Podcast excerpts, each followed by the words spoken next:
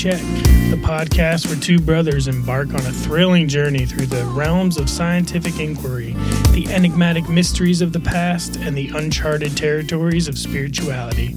Join us as we explore the wonders of our world and beyond, all while embracing the roles of curious bystanders rather than experts. Together, we'll unravel the intricate tapestry of existence, blending the dichotomies of knowledge and wonder. Get ready to question, ponder, and delve into the dualities that shape our understanding of reality on Duality Check. I'm Drew. And I'm Dean. And today we are going Yeah. to be talking um, about, uh, well, to build off of last episode, last episode we were talking about science and we were talking Yeah. about kind of its blind spots, its limitations. So if we don't really buy into like the official scientific narrative of our ancient past, The narrative. Yeah. what are the possibilities for what could have been? Yep, um, exactly. So we're going to go into some of that.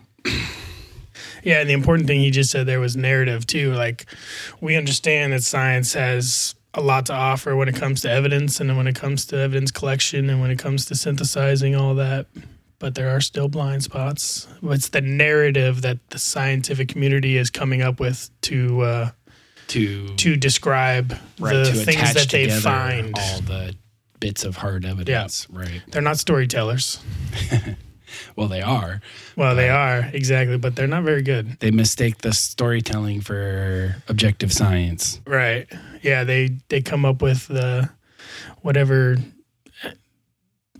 I don't know, they just can't really seem to synthesize the evidence across all of the different disciplines to make Yeah, It's just like uh, cherry picking which bits of evidence Right. they want to account for, which bits of Yeah, evidence they want to ignore.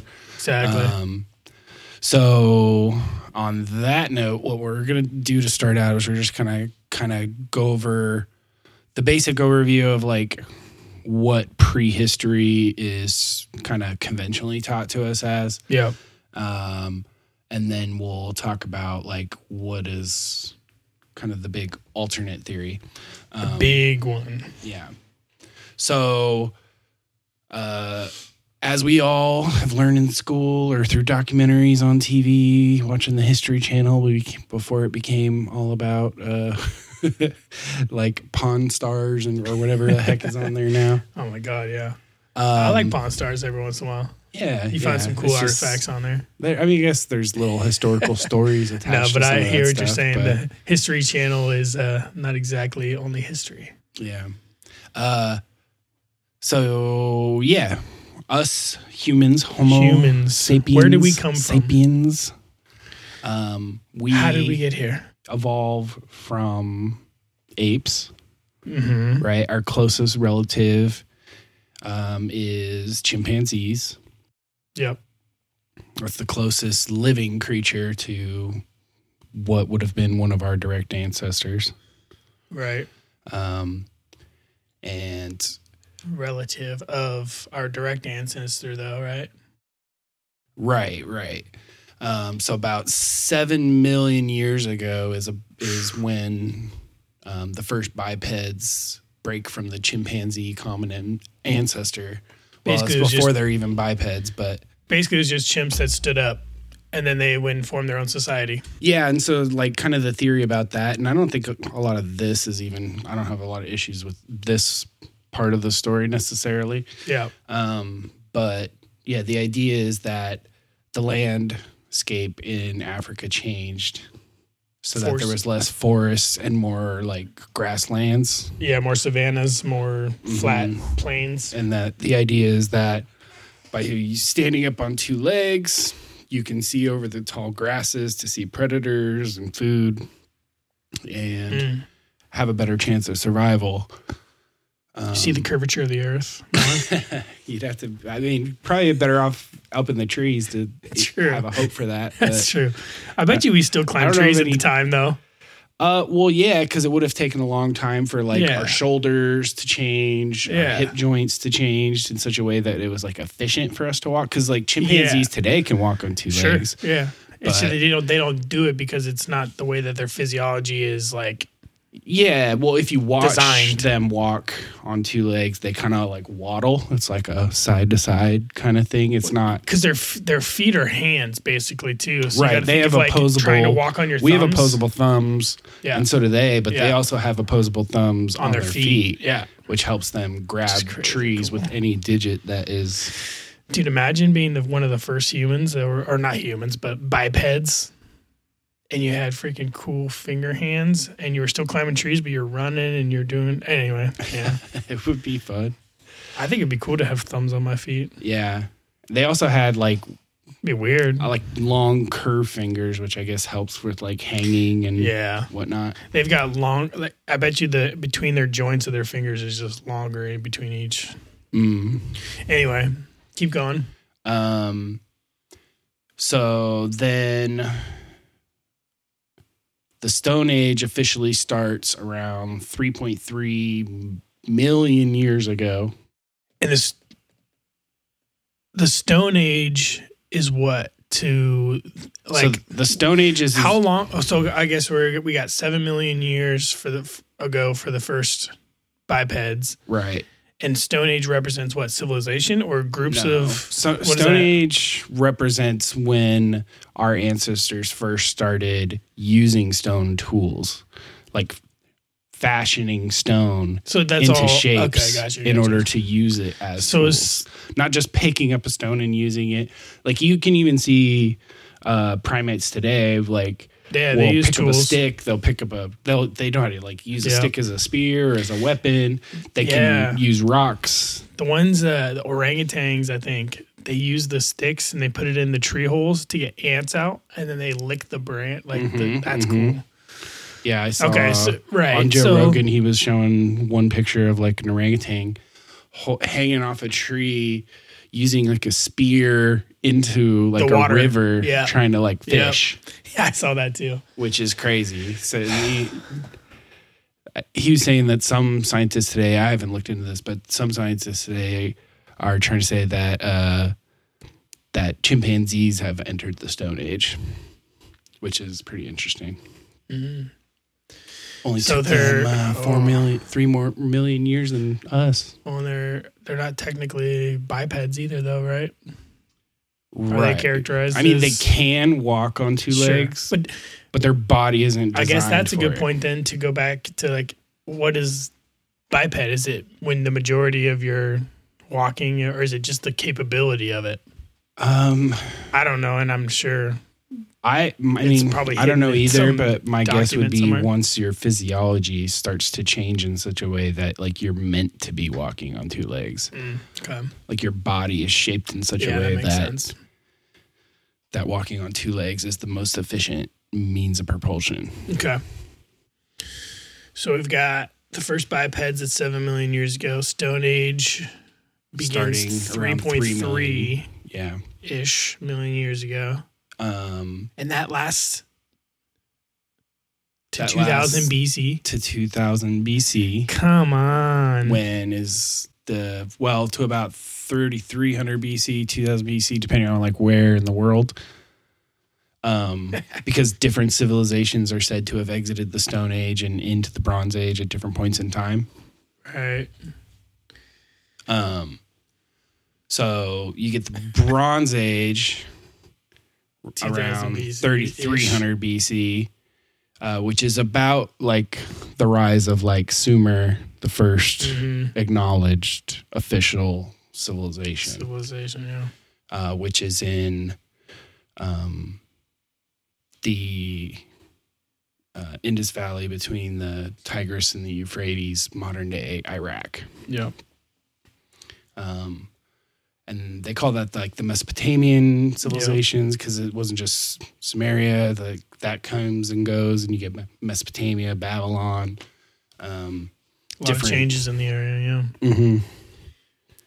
um, and not are Holy Wars. pretty close to that is where you also get Norte Chico in South America. You get the first Chinese civilizations. You get the first civilization in uh, India. Yeah. and then But we you also get the Egyptians. Yeah, isn't that crazy? Within what's the time? What's the ranges between the beginnings of all these civilizations? Do you know? I don't know the dates on all of them. I, could, I mean, we could look them up. But, sure. Um, I'd say the Sumerians are first, and then the Egyptians. I don't know when they are.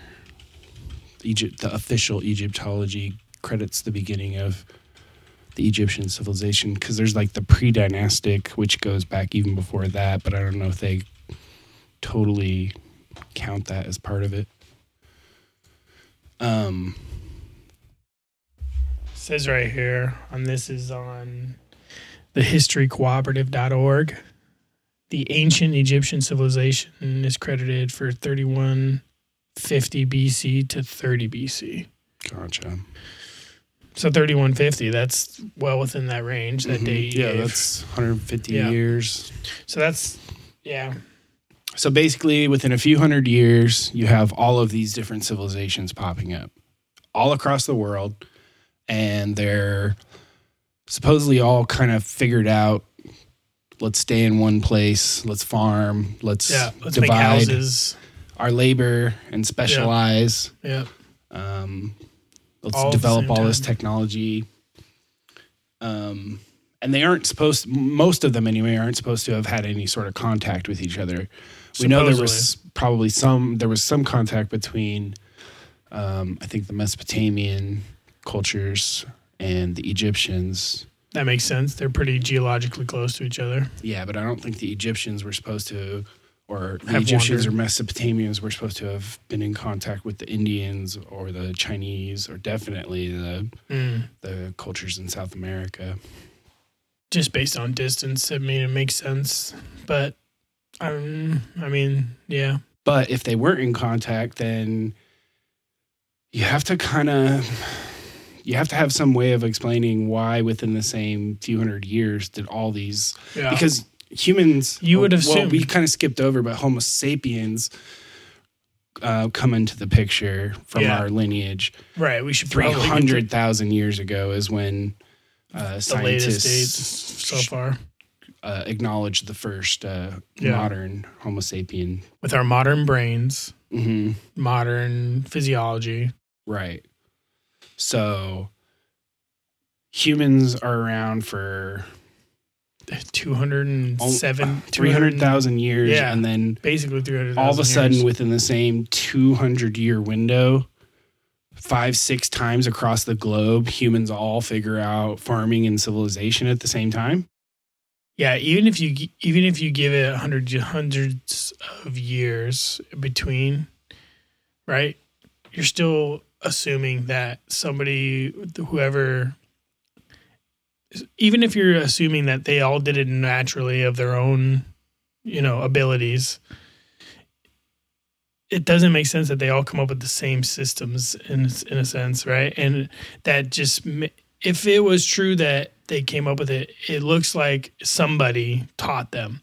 Whether it was, you know, we'll get into that theory later, but whether it was somebody from a prehistory that that gave the knowledge, or if in their model it's saying that. I mean, it would only make sense that one person or one society figured it out and then shared it. Yeah. So even if they figured it out and then a hundred sense, years yeah. passed, and then they were able to move around and go and tell everybody, and then Right. everybody else developed it at the same like within a similar time frame, Mhm. given a hundred, you know, give or take a hundred years. That's still a leap Right. But 100 years isn't going to get you from Egypt to South America. South America. Right, that's what I'm saying. Yeah, it doesn't make the sense. credited ability to sail the oceans. And even if you sail the oceans, you got to be able to get there. You got to be able to navigate. Right, right. There's a, so much technology. You can't just to happen upon all like of these different places. Right, right. like, come on. So, okay, so let's go back a little bit to yeah, so our genius, genius, genus. not genius, genius. No, genius is smart. Genus is like right, a, genus, is like a family, a not species. genius, genius, genus. There we go. yeah, so you get the first three million years ago, Stone Age. Two million years ago, you get the first Homo genus, the first Homo mature, Erectus. Which are not just upright walkers, but are apparently able to use more sophisticated tools. I guess these are higher level Stone Age people than the Still, first still stone, but and like the ones more- they don't because like australopithecus was one of our ancestors apparently right Uh-huh. and they're earlier Supposedly. than most of the homo species but they were able to walk up. they didn't give them the title homo they gave them a different title so i'm not sure what is so different about their physiology that they don't get that credit maybe Hmm. it's brain size i don't know or is it just because all of this is based on?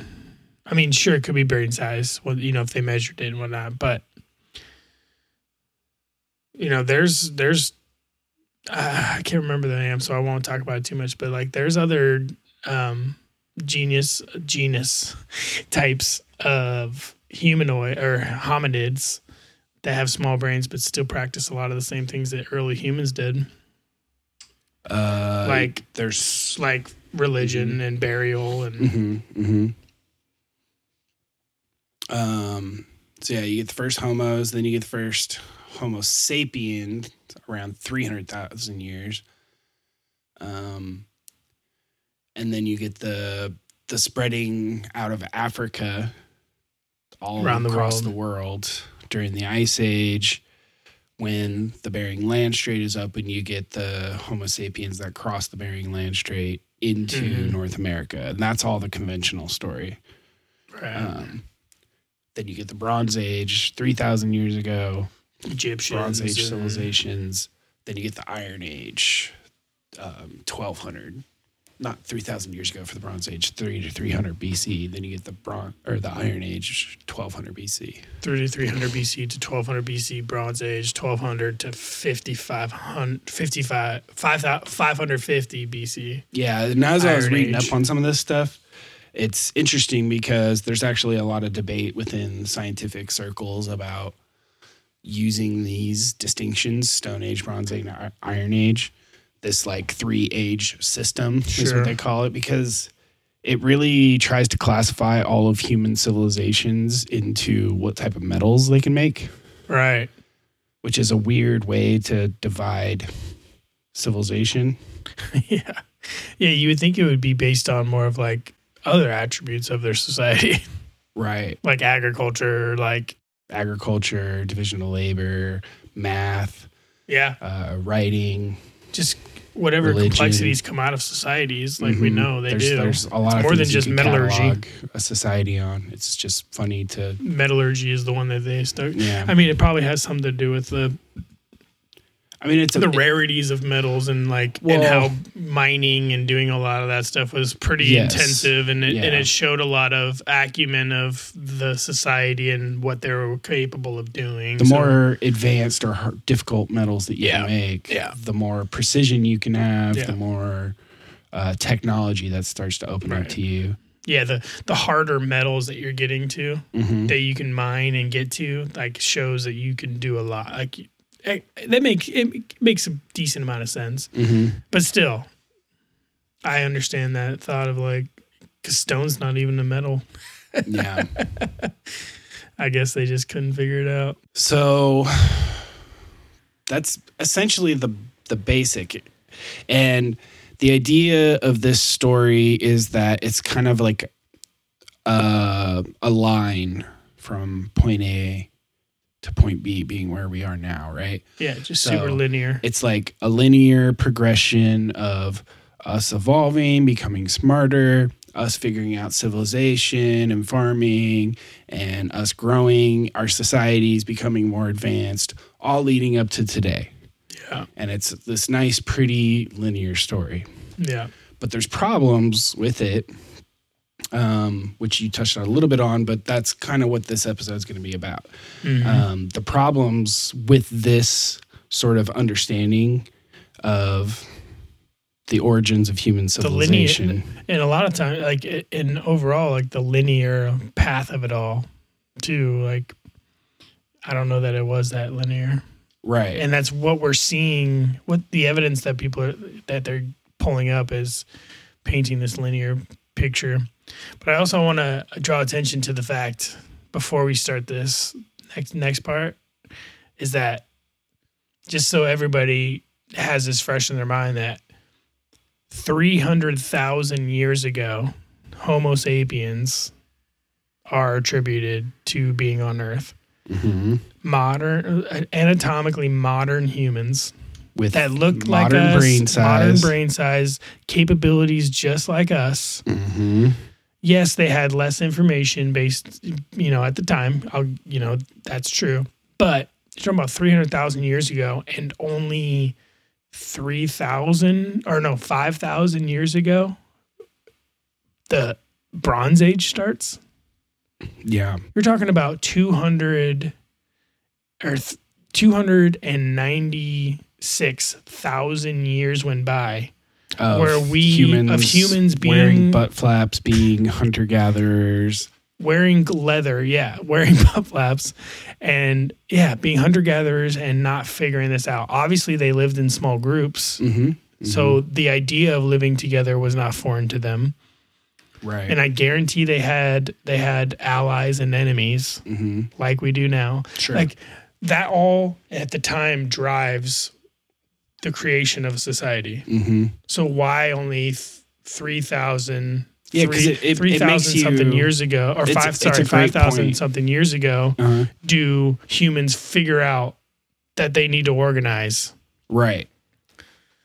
So that's just I want that to be fresh in people's minds as we Yeah. go forward in this. Because, I mean, just hypothetically, if we were to delete all our technology and drop a bunch of humans on the fresh earth, like Doesn't even without have to all be the fresh. knowledge and everything, like It doesn't even have to be fresh. You just get you just don't necessarily think that it's going to take us that long. hundreds of thousands of years to figure out how to farm and figure out how to how to No. domesticate animals and figure out how to live together in cities rather than you Sure, know, there's going to be strife and there's going to be wars, like it's human nature yeah that we've seen, and that happened back then But why too. did it take it happened back in three thousands. You know, it happened when the, at the well beginning yeah of civilization goes too. back so as far as humans, humans do. do, yeah. I mean, even before that, we're talking about animal, the animal kingdom. hmm You're talking about chimpanzees; they go to war. hmm They have territory. yeah they do so Um, let's keep going. But I just want that to be fresh in people's minds as we move forward because we kind of glazed over it a bit with all the dates and stuff. So Yeah. So the other issue that I want to point out with all with this story is that there are fossils. Um, there are like archaeological finds in North and South America that push um, the peopling of the Americas back before the Bering Land Strait was open. So the Bering Right. Land Strait is that you know land bridge from Russia to Alaska yep, that North America and, A- and Asia were at one point during one the ice age the oceans were lower and that created this land bridge between those two areas and people could just people and animals could just walk over it Right. um, but and so for a long time people thought it, it- the last time that was open was from about like 20,000 to like 10,000 years ago give or take Which falls pretty well into well yeah it's in the last ice age yeah. Um, but not at all points during the last ice age was, Was it that open, open right. because depends on the sea levels Yeah, because I mean it was ice and it was it was basically built every time it gets cold enough it freezes over and every Mhm. time it gets warm enough it thaws out and goes back into an ocean. right Yeah, um, so that's a problem. Yeah it's a problem because That's a problem yeah, for we're mo- finding for evidence science. of people being in north and south america before 20000 years ago Uh, there was a find in san diego of a kill site and a campfire right. um, that is dated at 200,000 years ago. So now you have to figure humans have been there for so much longer, and Yeah. now only 100,000 years after humans even existed. So and the evidence they're finding it that, that challenges shows that out of Africa chronology It challenges the chronology for when people were supposed to have come to the Americas. Mm-hmm. Yeah, and we, you know, at that time, at that time in history, there was no map ma- makers. There was, you know, there's old yeah. fifteen hundred year old or, yeah, fifteen hundred year old, not not fifteen hundred. There's You're a the Piri Reis map. mhm. I don't know. It's dated to like 1500s. It's from That's what I'm trying to say. 1500s, It's from the 1500s. But uh, we don't even really know. Really know. Like we think we know what we like. We know what the world looks like now based on like satellite imagery and whatnot. And but like we don't know necessarily that the Earth looked quite the same.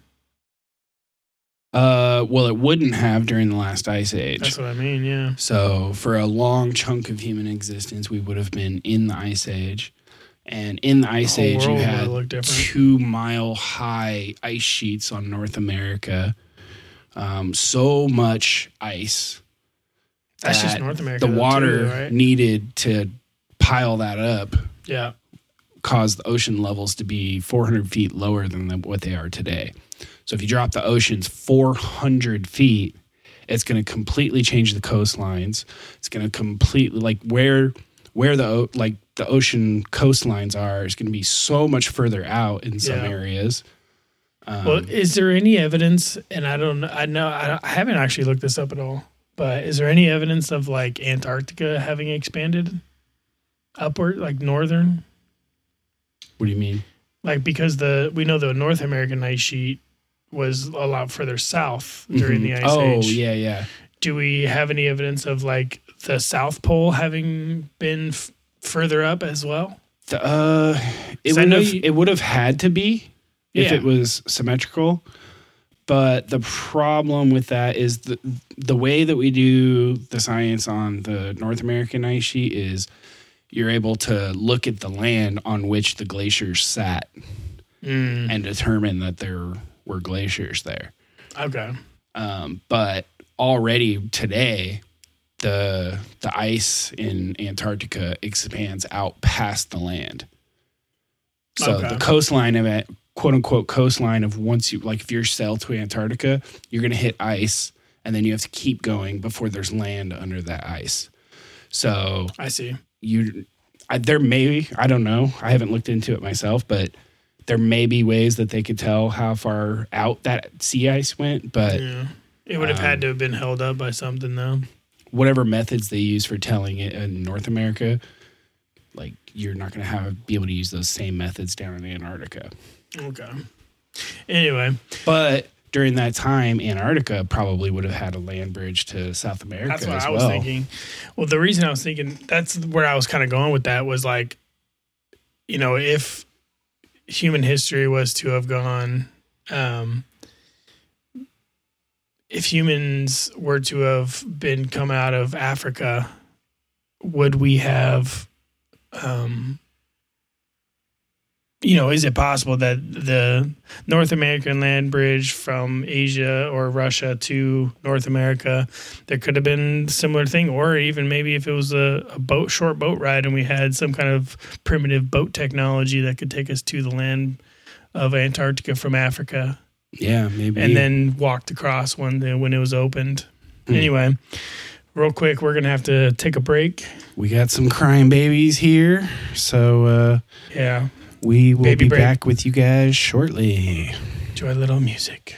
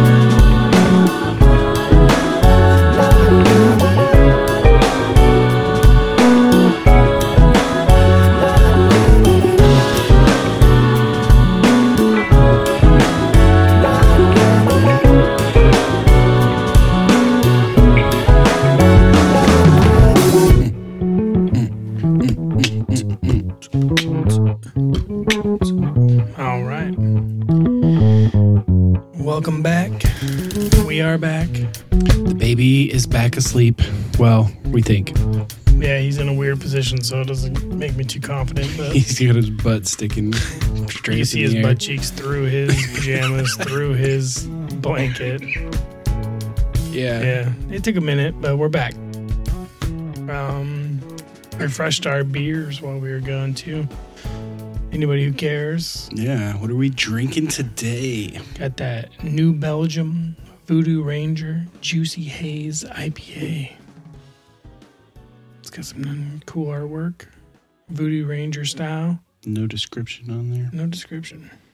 What do we got? I think it on the box it said 7.5%. So, anybody, dad, that's for you. Oh yeah, seven point five. I don't know if that reach, reaches Dad's alcohol content level of acceptance. It's pretty malty too. I, I mentioned that earlier. Yeah, yeah. I like more I- like hoppy, piney, Yeah. old same, school IPAs. Same. This one's malty. Immediately when I drank it, it tasted like a Budweiser or like a. I mean, isn't New Belgium owned by Budweiser? You might be Maybe right. Coors. Light because it's in. You might be right about It that. says it's in Fort Collins, Colorado. Shit, they're worldwide.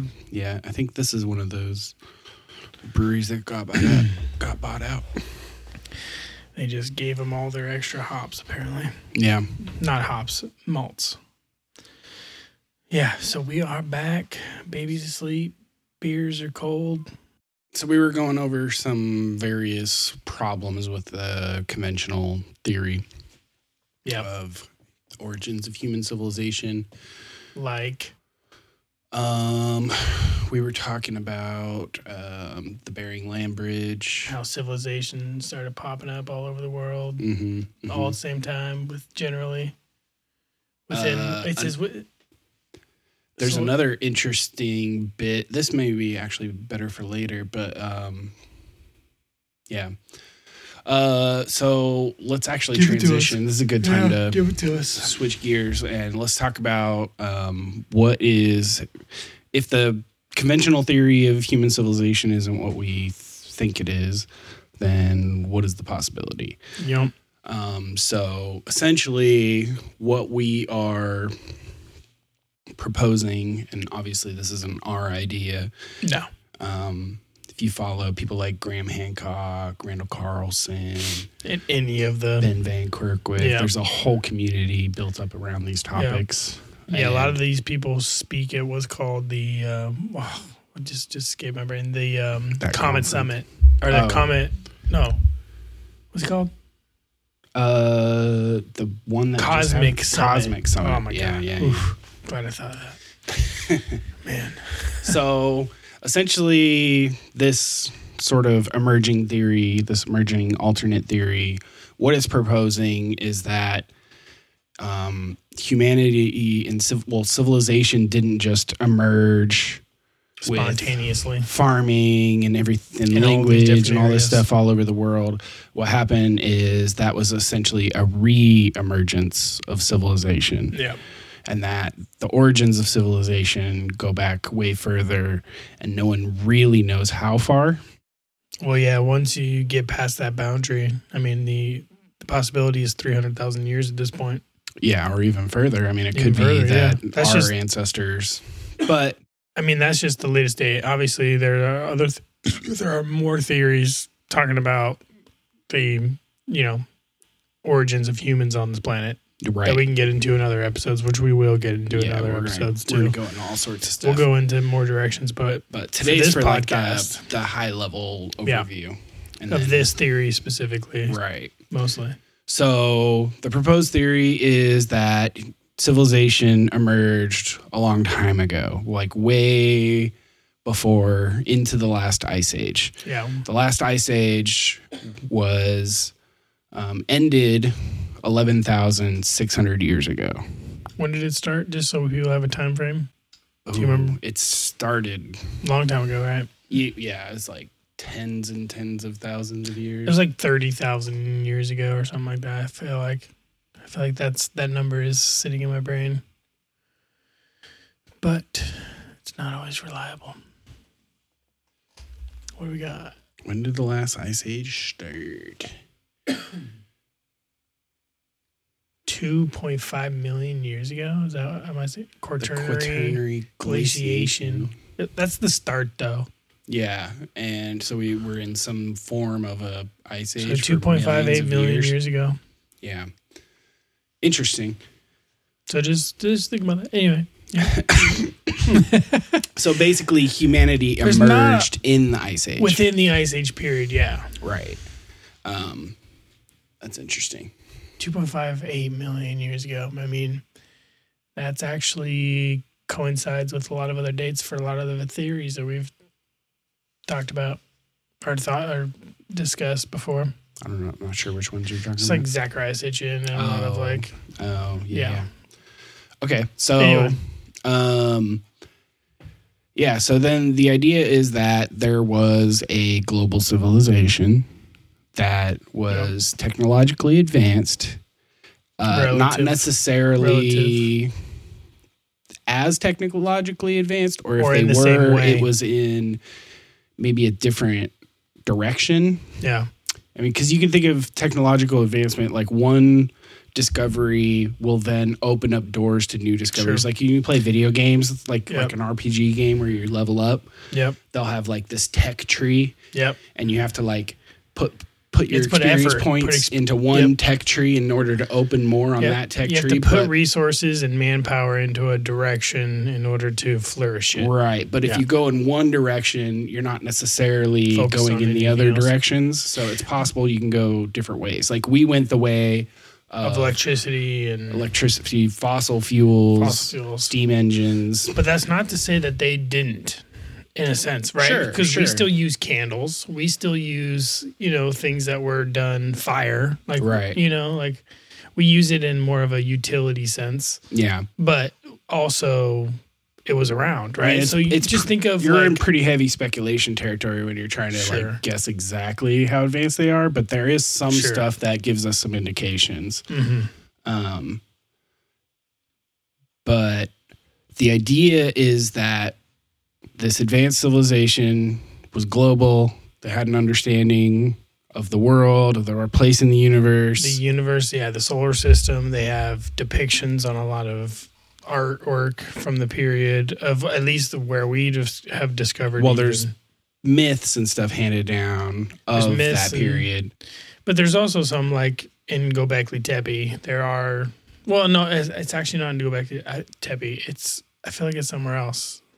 I'm thinking of the um, where it shows the const like the solar system depicted on cave art, not cave art, but it's like uh, the, you're talking relief about art. in the Sumerian tablets. Is it Sumerian tablets? Or there's some Egyptian hieroglyphs that have it I too. But think there's, maybe I'm there's thinking some Egyptian Sumerian because I've studied more. show the planets. Okay, yeah, I think I'm thinking of the Egyptians though because I I've uh, I've looked at a lot more Egyptian stuff than I have Sumerian stuff. So anyway, So then what happens is that the ice age comes to an end. 12,000 well starts at twelve thousand starts to so we start coming out of the ice age slowly. About like 13 14 15,000 years ago the temperature starts slowly rising almost to today's temperatures. Uh, and then at about 12,800 years ago it spikes back down Yeah. to super cool. Yeah, and they call it the Younger Dryas cooling event, or Right. Um, yeah, it's called the Younger Dryas. This period from 12,800 years ago when we were almost out of the ice age, then we spike down into it again. yeah, Then for 1,200 years, it stays cool. yeah, And then we spike back up out of it. the warming period. There's a dramatic cooling. Then 1,200 years later, at 11,600 years ago, there's a dramatic warming. Yeah, And then that starts the modern era of climate. hmm Um, that's the beginning of it. It's still colder, but yeah, So I'll I'll leave pictures in the show notes of this photo, um, this graph that's derived from the Greenland ice core samples yeah, of the temperature at that relative to the time. Yeah, Yeah, um, it's pretty crazy. It's super dramatic, and it's very dramatic. Yeah, Yeah. When you see the graph, it's uh, there's spikes.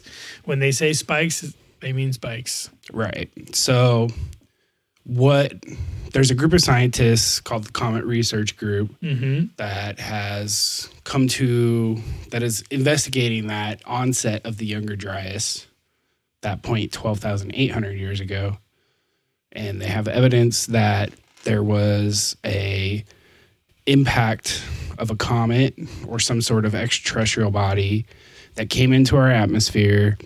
Most likely was a mixture of air bursts and impacts to The the, north. northern ice sheet Yeah.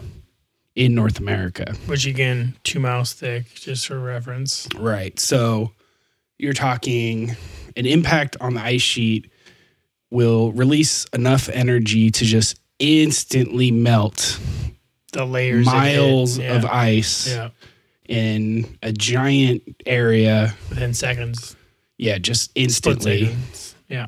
which will create ridiculous floods. And One uh, that water will pour down over land into the oceans, raising sea levels. Well, and, and also before even any of that, we're talking about the impact itself and the ejecta Right. of the impact. the ejecta of the impact would go all around the world starting fires especially like if it was so the thing with comets is that they're like sort of icy bodies and you can see this with the one that we observed i think it was in the 90s or the early 2000s the one that hit um, jupiter Oh, yeah.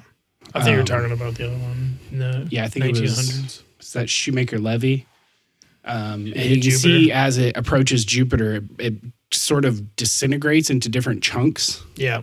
And that's sort of the idea of what probably happened here is that as it is Entered the approaching and entering the gravitational influence of Earth, the gravity field and the beginnings of the atmosphere, the magnetic field start to tear the comet apart. Mm-hmm. So, So, the smaller pieces. pieces. will come in and burst in the air, explode, yeah. And pieces that were large enough would be able to go all the way down and impact. Well, and those would also have a different trajectory than the than the comet itself, because they're being split from the comet body. So they're they're hitting Earth in different places than Yeah, the so comet is. it's like- is tr- trajectory. imagine like North America, Canada area getting hit by like a buckshot from space. Yeah. Yep. And the smaller bits exploding in the air. Each of those explosions being like essentially nuclear blasts. But not all the smaller bits are hit, are exploding in the air. There's some bigger but smaller bits that are still hitting land. Probably. Maybe, yeah. Probably. I mean, that's part of the theory is that Right. there's some smaller impacts. So we're actually going to read a paper by the Comet Research Group scientists explaining the Younger Dryas impact hypothesis. Um, Yeah, we're gonna but we're gonna do today a we're gonna do a show. quick glance over of some of the other evidence and this stuff we're not gonna like spend a lot of time supporting because we'll do that in future episodes. Each of these things that we're gonna mention could be a whole episode. right, and a lot of the evidence is pretty heavy science stuff that we aren't like. You should read Experts- the yeah, pub- I you should read the publication and watch and see the videos and Yeah, you know look we'll at the always pictures reiterate, and reiterate we are not college graduates. we are No. dumb. We're not scientists. We're doing the best of our ability to absorb this information. yeah, We love learning about it, yeah. but don't take anything we say as fact. Do your own. Um, Definitely research. do your own research.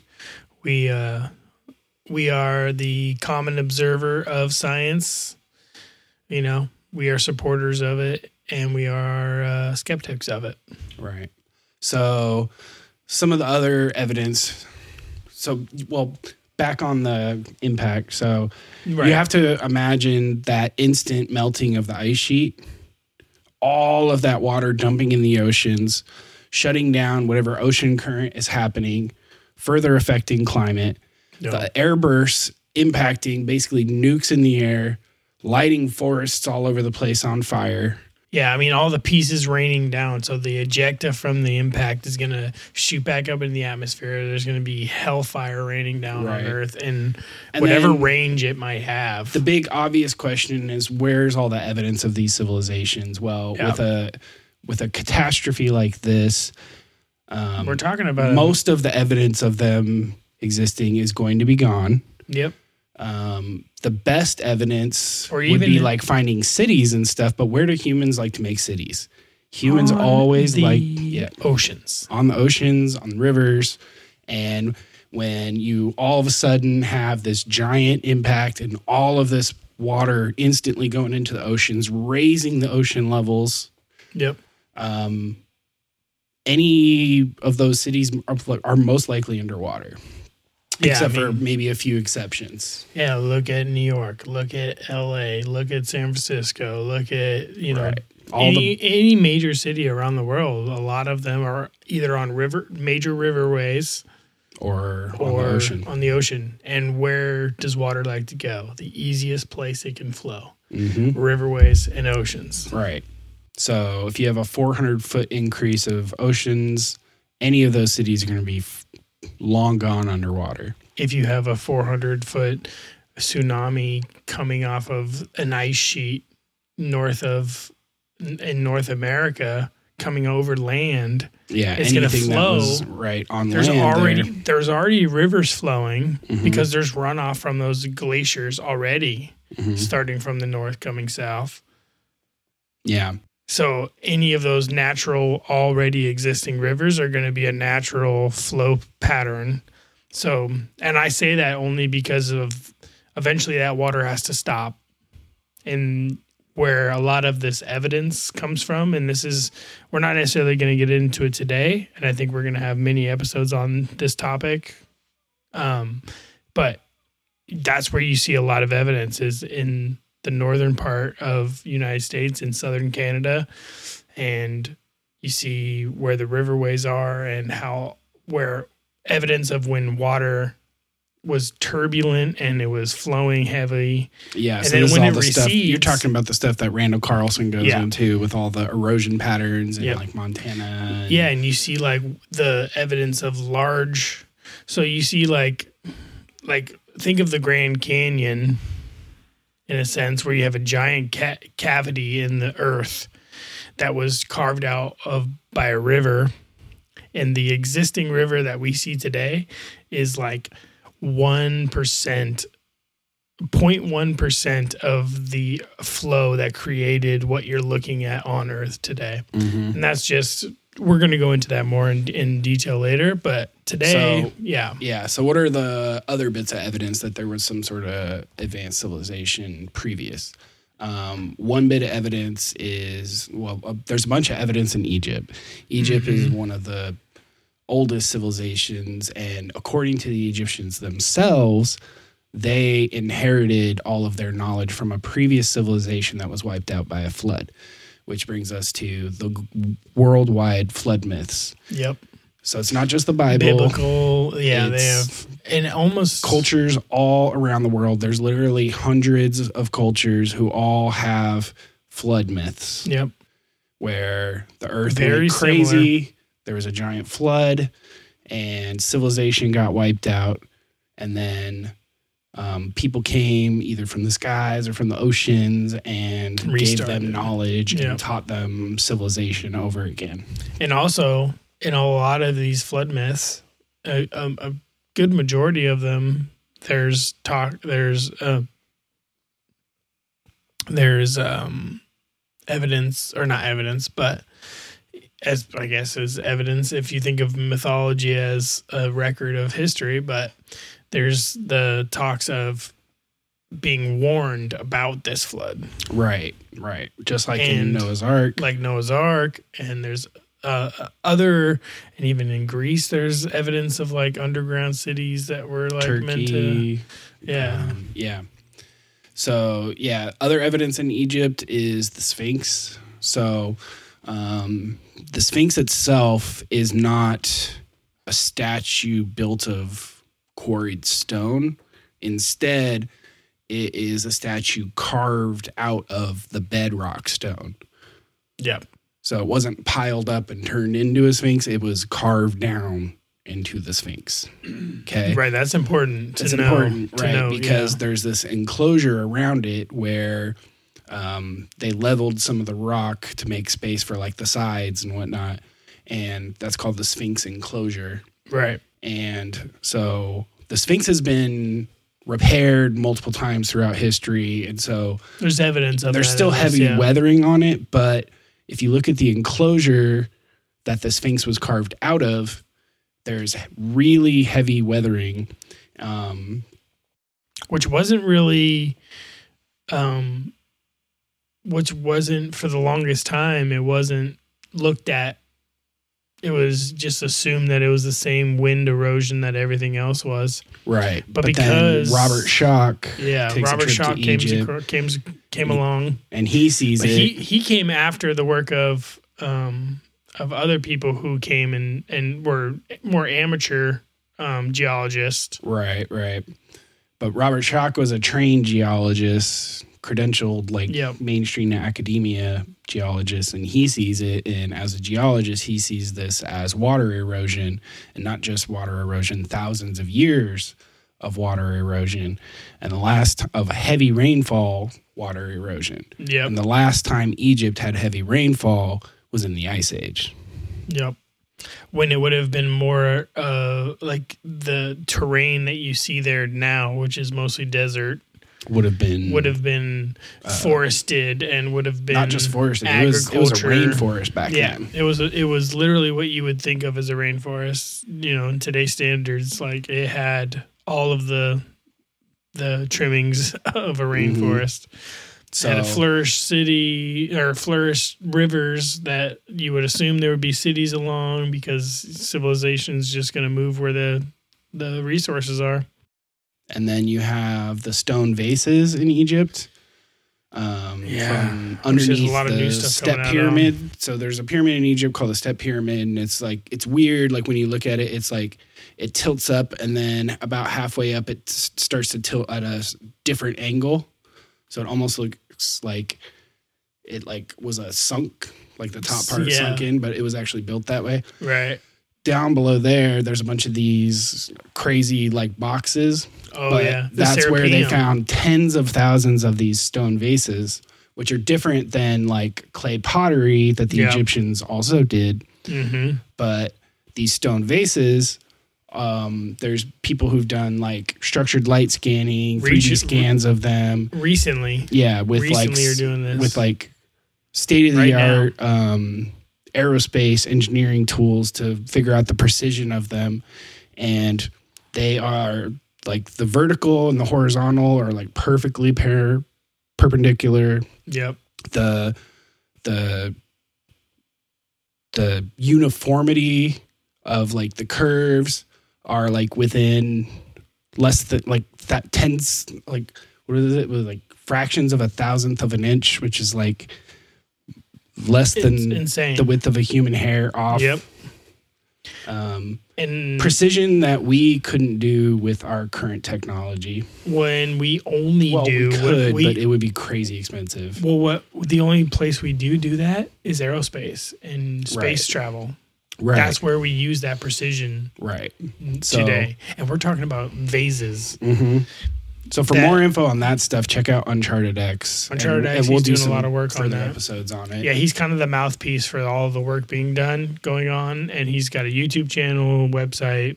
He talks with the Cosmic Summit and does other talks around the world. But and then you have the great pyramid itself yeah, which um, again we'll we'll go into. But uh, in short, Yeah. the Great Pyramid is within a fraction of a degree of true north, not magnetic north that you can tell with a compass. right. True north. Um, That'll take you to the North Pole. 2.3 million stones that were quarried hundreds of miles away and shipped in. Um, oh, oh, that was my screensaver. I thought it was the TV turning off. It No. does that. Okay, there we go. Um, it's just an incredible feat. No one knows how it was done. Um, I mean, it's just and we meant briefly mentioned it as long as uh, or as well as the stone vases in the last episode, but like the Great Pyramid was very precise and it was covered in smooth limestone casing blocks that were just right, and it's supposed to have like a gold capstone and Yeah. everything. Well, and Would if you quite the sight. Yeah, and if you look at people's work where they talk about the precision of it, and we're not talking about precision where we're talking about uniformity, uniformity, like where every block was perfectly cut exactly as it needed to be. We're talking about like blocks that were cut precisely to show how precisely they could cut. Yeah, well, we're talking about there's the different there's different aspects. So like the parts that you wouldn't see, there's more roughly hewn, but still incredibly precise because Yeah. it has to be, or It else has to be, or else once you build change- up from the top, it won't be a perfect pyramid It turns shape. into a spiral. It turns into Right. a to a off kilter, you know, Mhm. you know, hill. Which you can see a lot of evidence of that in later pyramids that weren't as impressive. later. Yeah, Um, exactly. So then we can shift off of Egypt into the Amazon, where LIDAR scans there have shown incredible amounts of civilization all through the Amazon. Um, undiscovered. A lot of this is just completely undiscovered now. The Yeah. only reason we know that they're there is because of the lidar scanning. the best estimates, People haven't been on the ground well, to see rough estimates based just off the LIDAR scans alone is we're talking like a civilization of hundreds of millions of people to Yeah. have created all that. Yeah, with the sophistication of, at, at minimum, I would say the Roman Empire. They had aqueducts and sewer systems. They and would have been the first civilization that Yeah. had roads.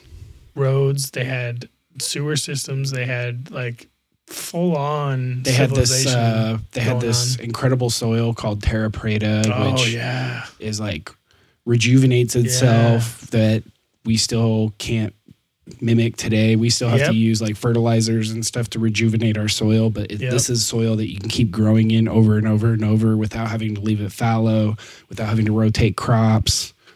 And yeah, and you can and you can put it down over on unfertile ground and Mhm. mix it in and and have it start to grow. Like you can create, and that's the idea of what the rainforest, the um, Amazon jungle was created by. Like Yeah, I've heard people say like the Amazon was just like just the overgrown remnants Farmland. of their farmland. Yeah. like they probably made it by because of how much terra preta they they Mhm. used on everything. Uh, and then you have uh, Baalbek in Lebanon, which has the Roman temple of Jupiter on top of it. Um, but that that Roman temple is sitting on these three massive stones that are each over a thousand tons. That's insane. And then there's another one that was found way later. It was only discovered like maybe I forget exactly when, but like recently in the last couple hundred years, maybe, um, where uh, is another one of those stones still in the quarry, but Oh, it's right. 1,200 tons. It's even bigger. Yeah, they almost bit off more than they could chew, or they just unfinished. Or something happened and then, yeah, Yeah, they couldn't finish the project. Yeah.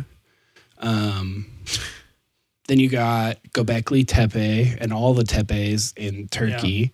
Yeah. So you may have heard of Göbekli Tepe, but there's actually tons of these tepes that have been discovered now. And Gobekli Um, Tepe means Very few of them have been excavated.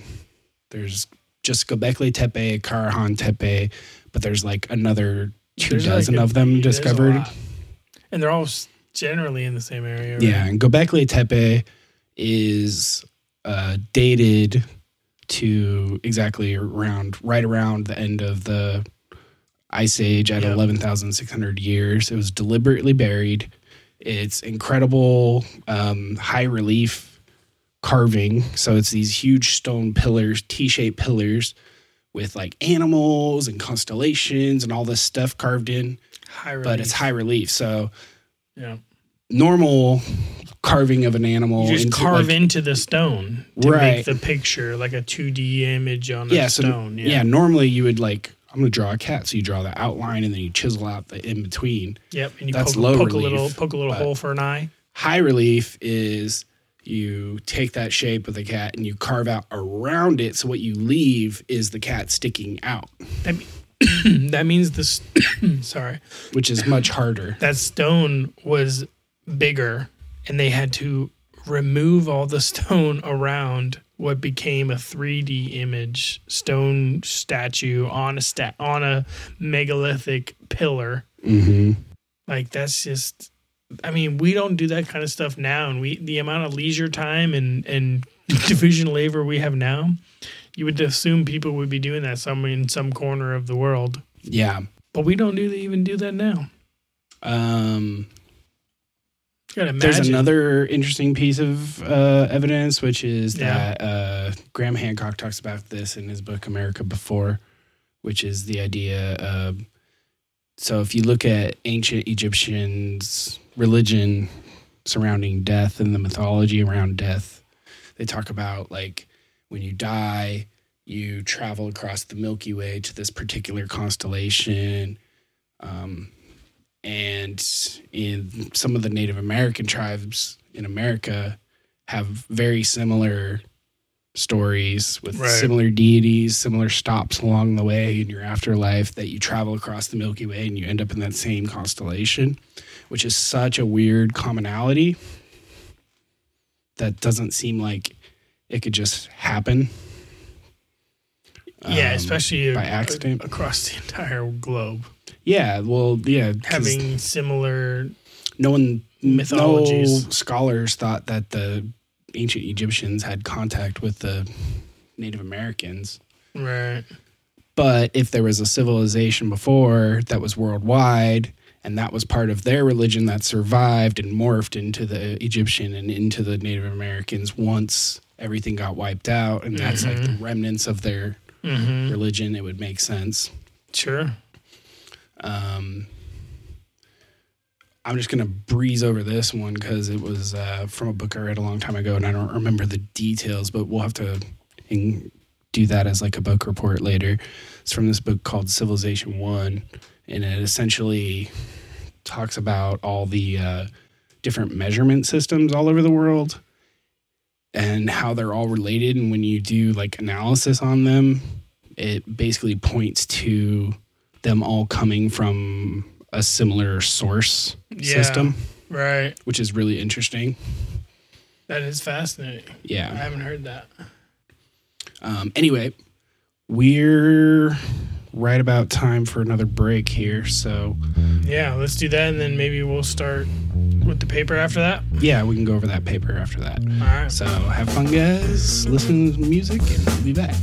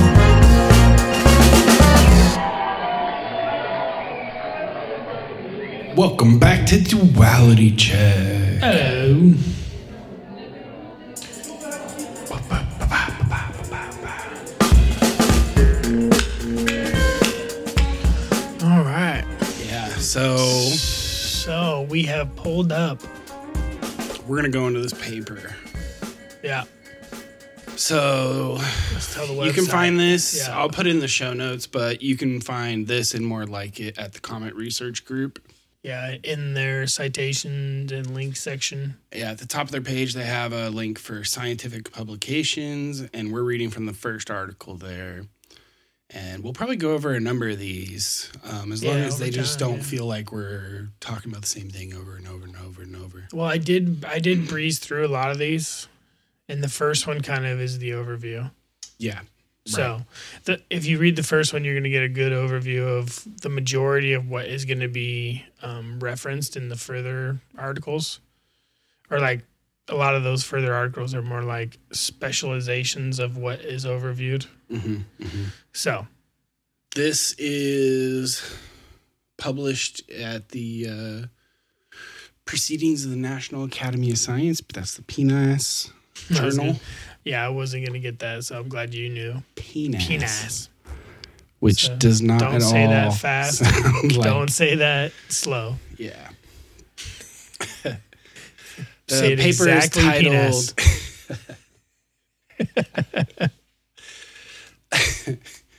uh, the paper is titled "Evidence for an Extraterrestrial Impact 12,900 Years Ago That Can contribute Contributed to the Megafaunal. Extinctions and the. Younger Dryas Cooling." There we go. Do you want to read the abstract, or you want me to read the? I'll read the abstract. Okay. This is by R.B. Firestone, Allen West, J.P. Kennett, J.S. Wolbach, and et al. Yeah. So this is the abstract for it. A carbon-rich black layer dating to twelve thousand nine hundred years ago. That's thousand years ago. Twelve thousand nine hundred years ago. Yeah. Yeah, that's what I said. Anyway, has previ- if if I didn't know well, has been, been previously identified at 50 Clovis age sites across North America and appears contemporaneous with the abrupt onset of Younger Dryas cooling. The in situ bones of extinct Pleistocene megafaunal, along with Clovis tool, Clovis tool assemblages, occur below this black layer, but not within or above it. Causes for the extinction, extinctions, younger dryas cooling, and termination of Clovis cultures have long been controversial. In this paper, we provide evidence for an extraterrestrial ET impact event at 12.9 thousand years ago, which we hypothesize caused abrupt environmental changes that contributed to younger dryas cooling, referred to in the article as YD.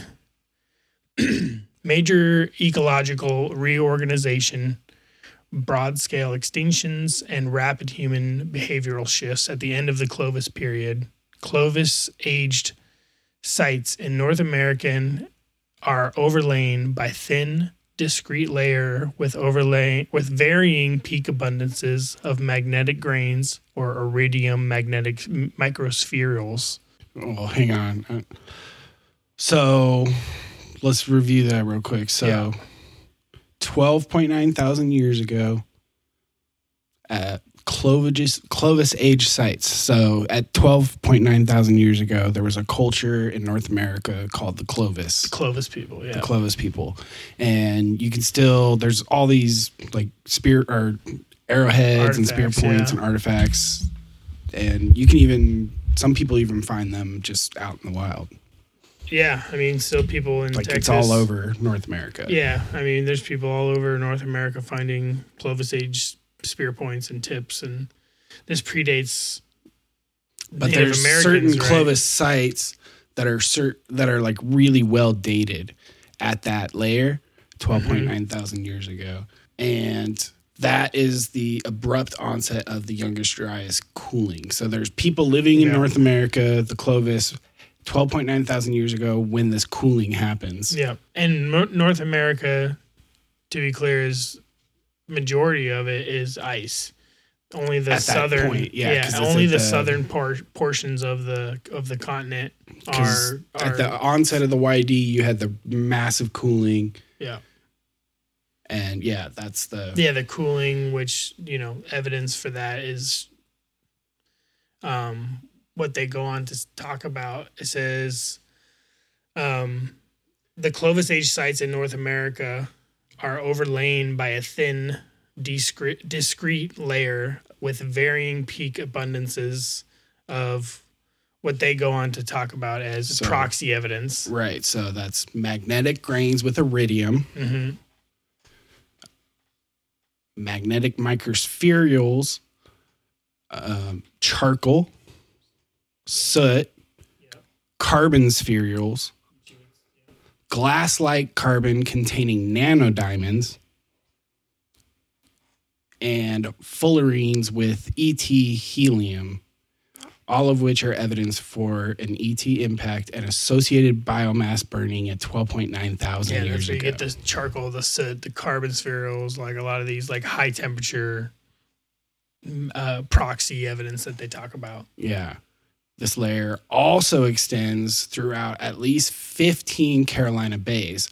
So they don't explain what the mm-hmm. Carolina bays are here, but for No. people who haven't heard of them, all across, they're called the Carolina bays because they're out there in the Carolinas, but it's that whole like eastern seaboard. Yeah, you find it in other states too. And there's also some in Nebraska, Yeah, some of the Midwest states. like in Midwest over there. yeah, I think that's it's, it's yeah. Mhm. And the cool thing about those uh the, the Carolina Bays is their their um ellipse shaped depressions yeah, well, in the earth. Yeah, And some of them are like swampland and stuff now. but they're pretty of 'em- uniform. This shape. Yeah. just they're not like the a size. really clean like ellipse. Yeah, And like because it's an ellipse, it, there's like a long direction and a short direction and you can like draw a line through Right. the long direction to see where that ellipse points to. right.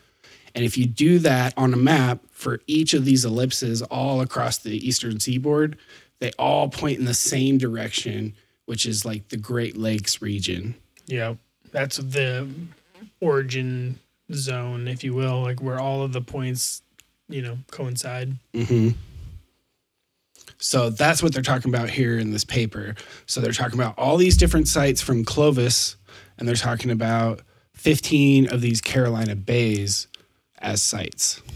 Where they're showing some of that evidence, right? Right. Yeah. And so they're finding all these proxies, the mi- microspherules, the fullerenes, the carbon, soot, charcoal, all that stuff. Yeah. But they're finding all those in that layer Right. at all those sites. And that is important because if you talk about an extraterrestrial impact and only where you see evidence of impact do you see the evidence. Where the originating point Right. is in If you go to that general area, plus all the places where all the ejected Yeah. kind of lands. Right. You go to that 12.9 layer at any of these sites, you'll find the black mat. The black mat, yeah, exactly. I, I think they'll cover here pretty soon. They go on here in the abstract to they say we propose that one or more large low density ET objects exploded over over north northern North America, partially destabilizing the Laurentide ice sheet and triggering Younger Dryas cooling. The shockwave, thermal pulse, and event related environmental effects, such as extensive biomass burning and food limitations, contributed to end Pleistocene megafaunal extinctions and adaptive shifts among Paleo Americans in North America. So, yeah, I mean, that talks about what the impacts of the continent were. Right. So we all have at least heard of these like ice age mammals that used to live here in North America, the woolly mammoths, the saber-toothed tigers, Yeah. there's the ground sloths, Oh, the ground sloths, the epic. yeah, there's these giant beavers. Yep. Just massive stuff that you find really only bear. in Asia and South America or, or like uh, Africa. Africa yeah, mostly. Africa still has, has the mo- animals like the- this. Well, they have the biggest Mhm. With the not on them in Asia do. Right, but North America lost a lot of our large. All of all of you know above a certain weight class, all of them besides the oceans, Right, but those aren't you know North American specific. I think they get into that here, right? or is that a different? thing we Um, read so that's the that's the abstract. So then we get into the the article here. If you want to read that first part. A carbon rich black layer dating to 12.9 thousand years ago. That's 12,900 calendar years before present. It has been identified by C.V. Haynes Jr. at over 50 sites across North America as black mats, carbonaceous silts, or dark organic clays. The age of the base of this black layer coincides with the abrupt onset of younger dryas cooling Yeah. which there is no evidence for either in situ extinct megafaunal remains or Clovis artifacts.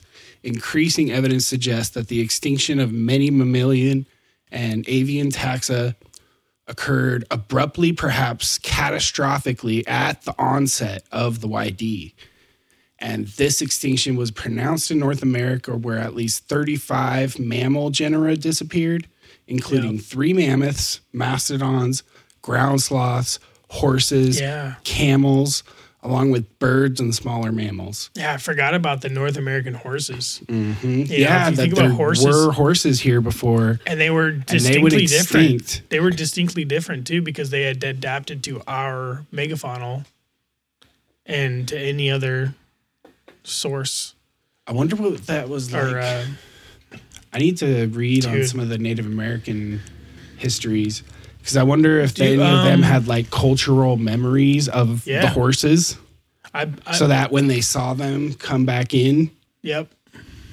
Yeah, I, I don't know if he gets into it specifically, but um, oh because I think the Spanish and the Europeans brought horses back here. yeah, it's uh, Dan something. He's a author and he he wrote the book. He was on Joe Rogan's podcast. He was a Dan something. He wrote the book. Um, The hardcore history guy. No, no, not Dan Carlin. Um,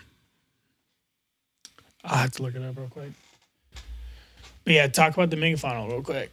Oh, Yeah, me so- look this up real quick. At Murray Springs, Arizona, a well-known Clovis site, mammoth bones and Clovis age stone tools lie directly beneath the black layer, where, as described by Haynes, the sudden extinction of the Pleistocene megafauna would be dramatically revealed by explaining that all were gone in an instant before the black mat was deposited. It was uh, Dan Flores. Dan Flores. So he's a he's a writer and historian and historian specializing in cultural and environmental study of the American West. With uh, most recent book being Wild New World, the Oh, epic he story of about- animals and people in America. He talks about the animals. He talks about he's done The a lot of work Age on ones? it. I don't know if his book specifically goes into it, but yeah, Mm. he um, he definitely has talked about like the North American mammals and Mm. like you know he has done some of the work and talks about it. I'm not sure how credentialed he is in exactly like this era of Yeah, megafaunal, yeah, yeah. but he definitely talks about it on Joe Rogan's podcast. Gets into it a bit because he has uh, he has a differing opinion on the um maybe there's another guy too i'm mixing in with it but he definitely talks about it um He doesn't believe in like the ancient civilizations. well he believes what's in like the overkill like theory Oh, he like- believes overkill. yeah Yeah, so it's still controversial right now, and that's actually what we're going to go on in the paper. That's the next paragraph. But um, right yeah, like scientists, some of them are of the opinion that it was humans that killed off these animals. they do attribute climate change but they attribute climate change in a gradual sense Right. They don't but attribute it. it's called the overkill hypothesis because it's Right. humans that are killing. doing the majority. Yeah. Right. But it doesn't really fit all the evidence if you look at it worldwide Right. because there's worldwide ex- extinctions of megafauna at the same time and at different levels. at different levels with the epicenter, like the highest would make- which would make concentration sense. being North America. yeah, which would make sense when if if what this paper is suggesting is true that there was a ET event that collided with Earth. Mhm. yeah.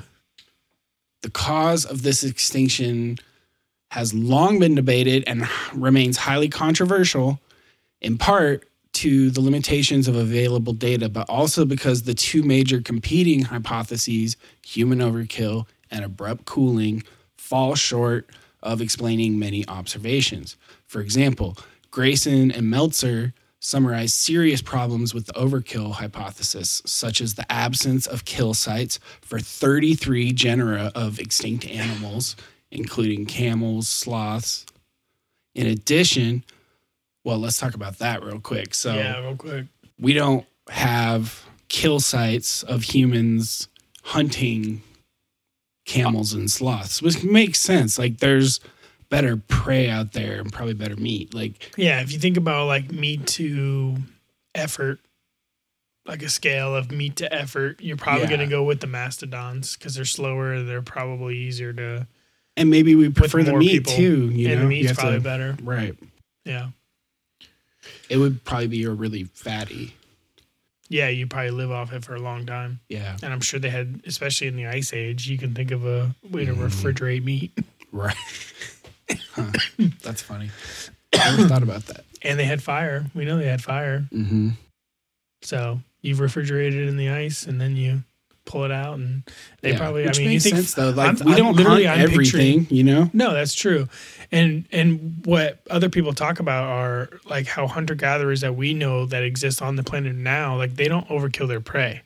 And even in past, like they don't Mhm, overkill their prey unless they're Well, and we didn't have the population.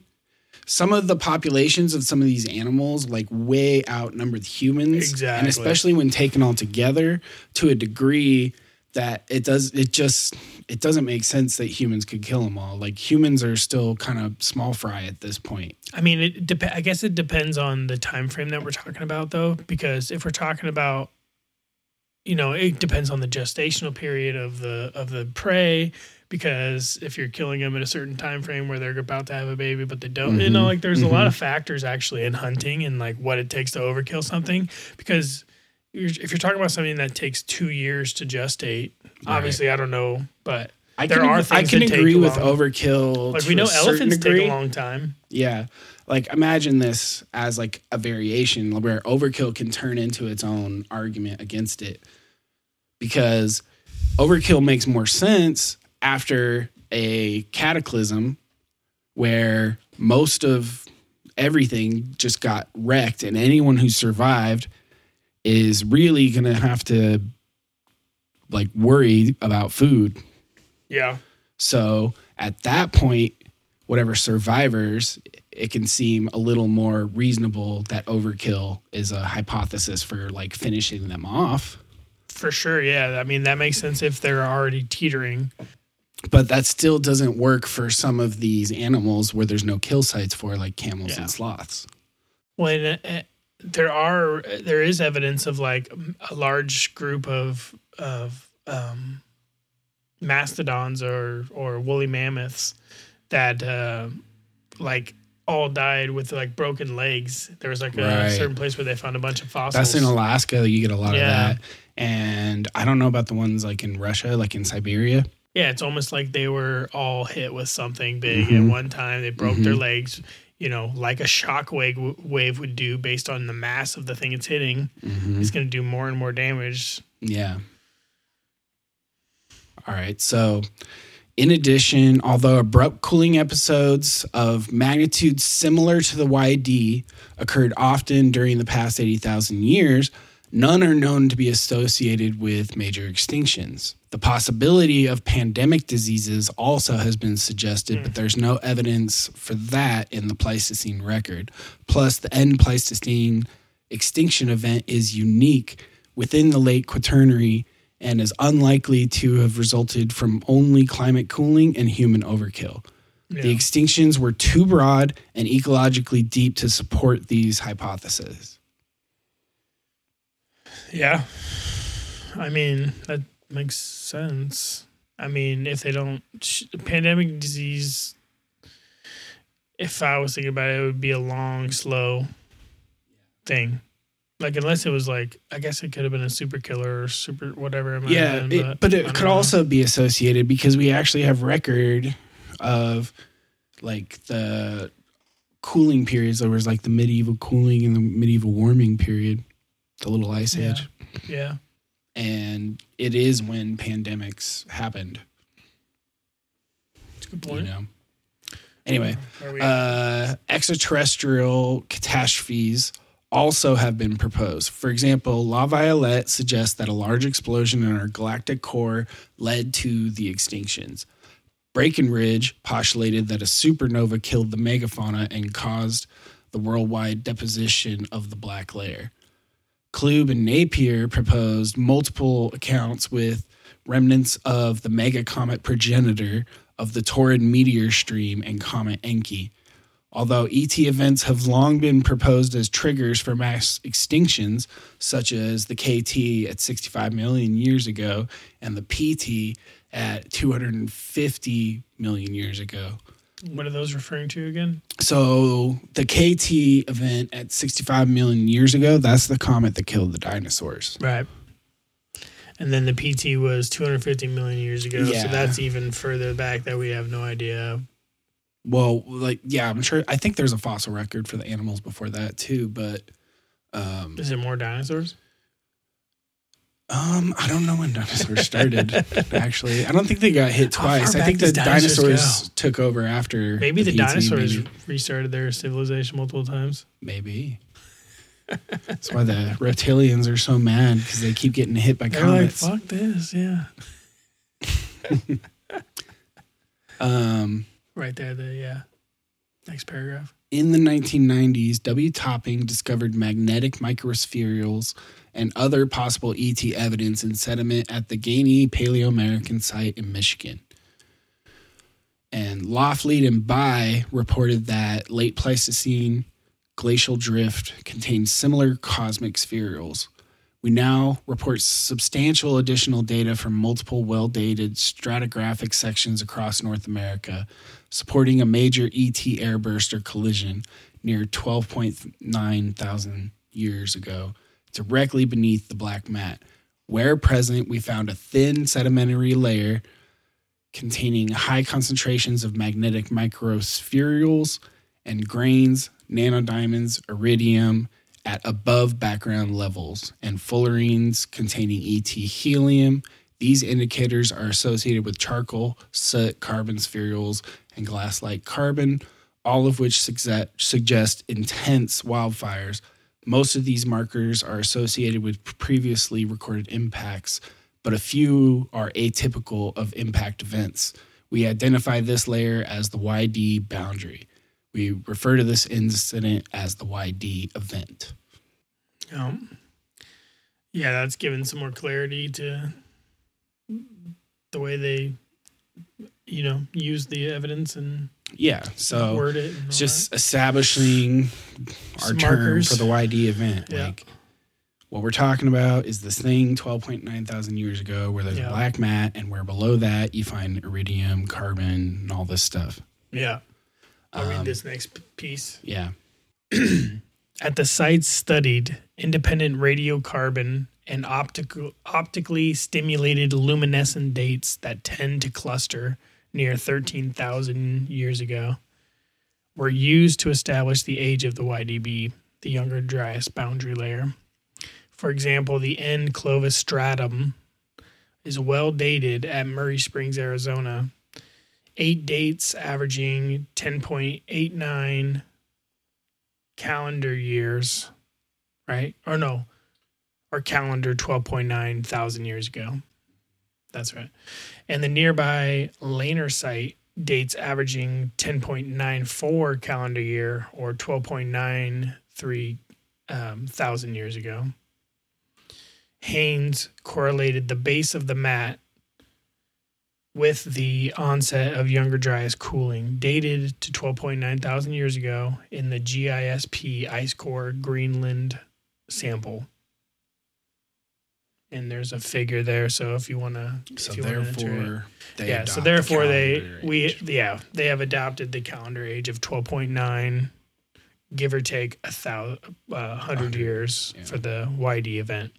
So yeah, 12.9, give or take a hundred years for the Younger Dryas. Mhm. Um, and there's a lot of sites that show and have confirmed this. And this is all and- publicly, this yeah. is all scientific You can look at 12.9 thousand years ago in Yeah. any established site across the world. And you see a as long like within proximity of North America and radially outward to a lesser degree, yeah. you Where can see these proxies. Yeah, and keep in mind that this event didn't entirely destroy the ice sheet.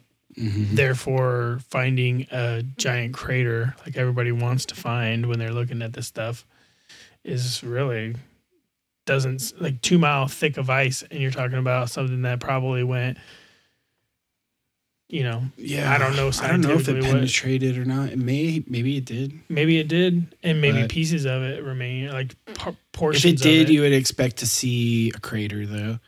Yeah, but what what about you got But the Great I'm- Lakes? Right. Yeah, and you got the I Carolina think the Bays Great that are Lakes not themselves might be interesting to look at. As Right, 'cause at we mentioned earlier contributed by this event. right, or at least they're a remnant of it. Yeah, Mhm. um, Even if they existed before, they would have like been expanded probably by it. You know. yeah, most likely because you got to think like they were. But I think it's elliptical. already thought that like it was the ice age and the glaciers that carved them out. But it wouldn't hurt to have a little help along with that glacier being punched in by a comet. right. And how many times, if at all, do they know that the ice remained where it was? Right, it could have receded and gone back. Yeah, they they have a a lot of evidence for different portions of that. I think you can tell Yeah. it from like the sediment layers. Right, Um, but yeah, we can keep going here. We, we propose that the YD event resulted from multiple ET airbursts along with surface impacts. We further suggest that catastrophic effects of this ET event and associated biomass burning led to the abrupt YD cooling, contributed to the late Pleistocene megafaun- megafaunal extinction, promoted human cultural changes, and led to immediate decline in some post Clovis human populations. And that is referring to the fact that there is a steep decline in the cult, human cultures at that layer. Yeah, the activity of them, the activity of them, what you would have assumed to have seen at the time. You, um, yeah, you lose all that evidence. There's nothing after it, and I think it goes on to. I did, yeah, I think it goes on to talk about how, um, it was how abrupt it was with a lot of this evidence. Right. Yeah. Next, they talk about the research sites. And then they've got this table on the markers and images and measurements from the black mat layer. Yeah, you really these should really go, cool graphs. You really should go check out this. Yeah, uh, we're gonna link to penis the article. website. PNAS. Sorry, Um, PNAS website. anyway, We are past due for a break here, so uh, Man, we'll be back. it's really flying, isn't it? a little bit. Yeah, it really is. Enjoy. See you in a minute.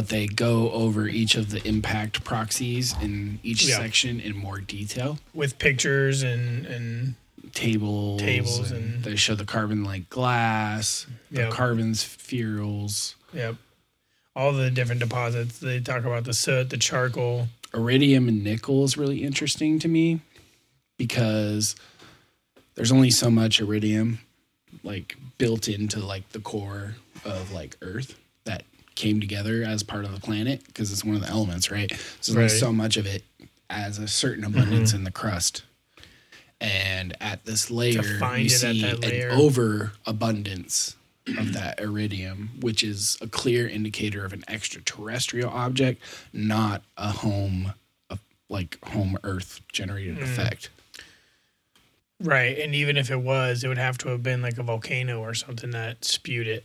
Right That would have, But that would have offset volcanoes can spew iridium right, at higher levels of concentration but the higher levels aren't as high as what they find with extraterrestrial impacts right, and even if they were as high, they aren't found in the nature and the of how they found these things. right because this That's goes, was a prehistoric thing. Right, right. Even still, you would have found, you would have seen the volcano before you saw the Yeah, it's just the the signature of volcanoes and the signatures of comets, as far Yeah, as the iridium, they're different because Right. they're a different level.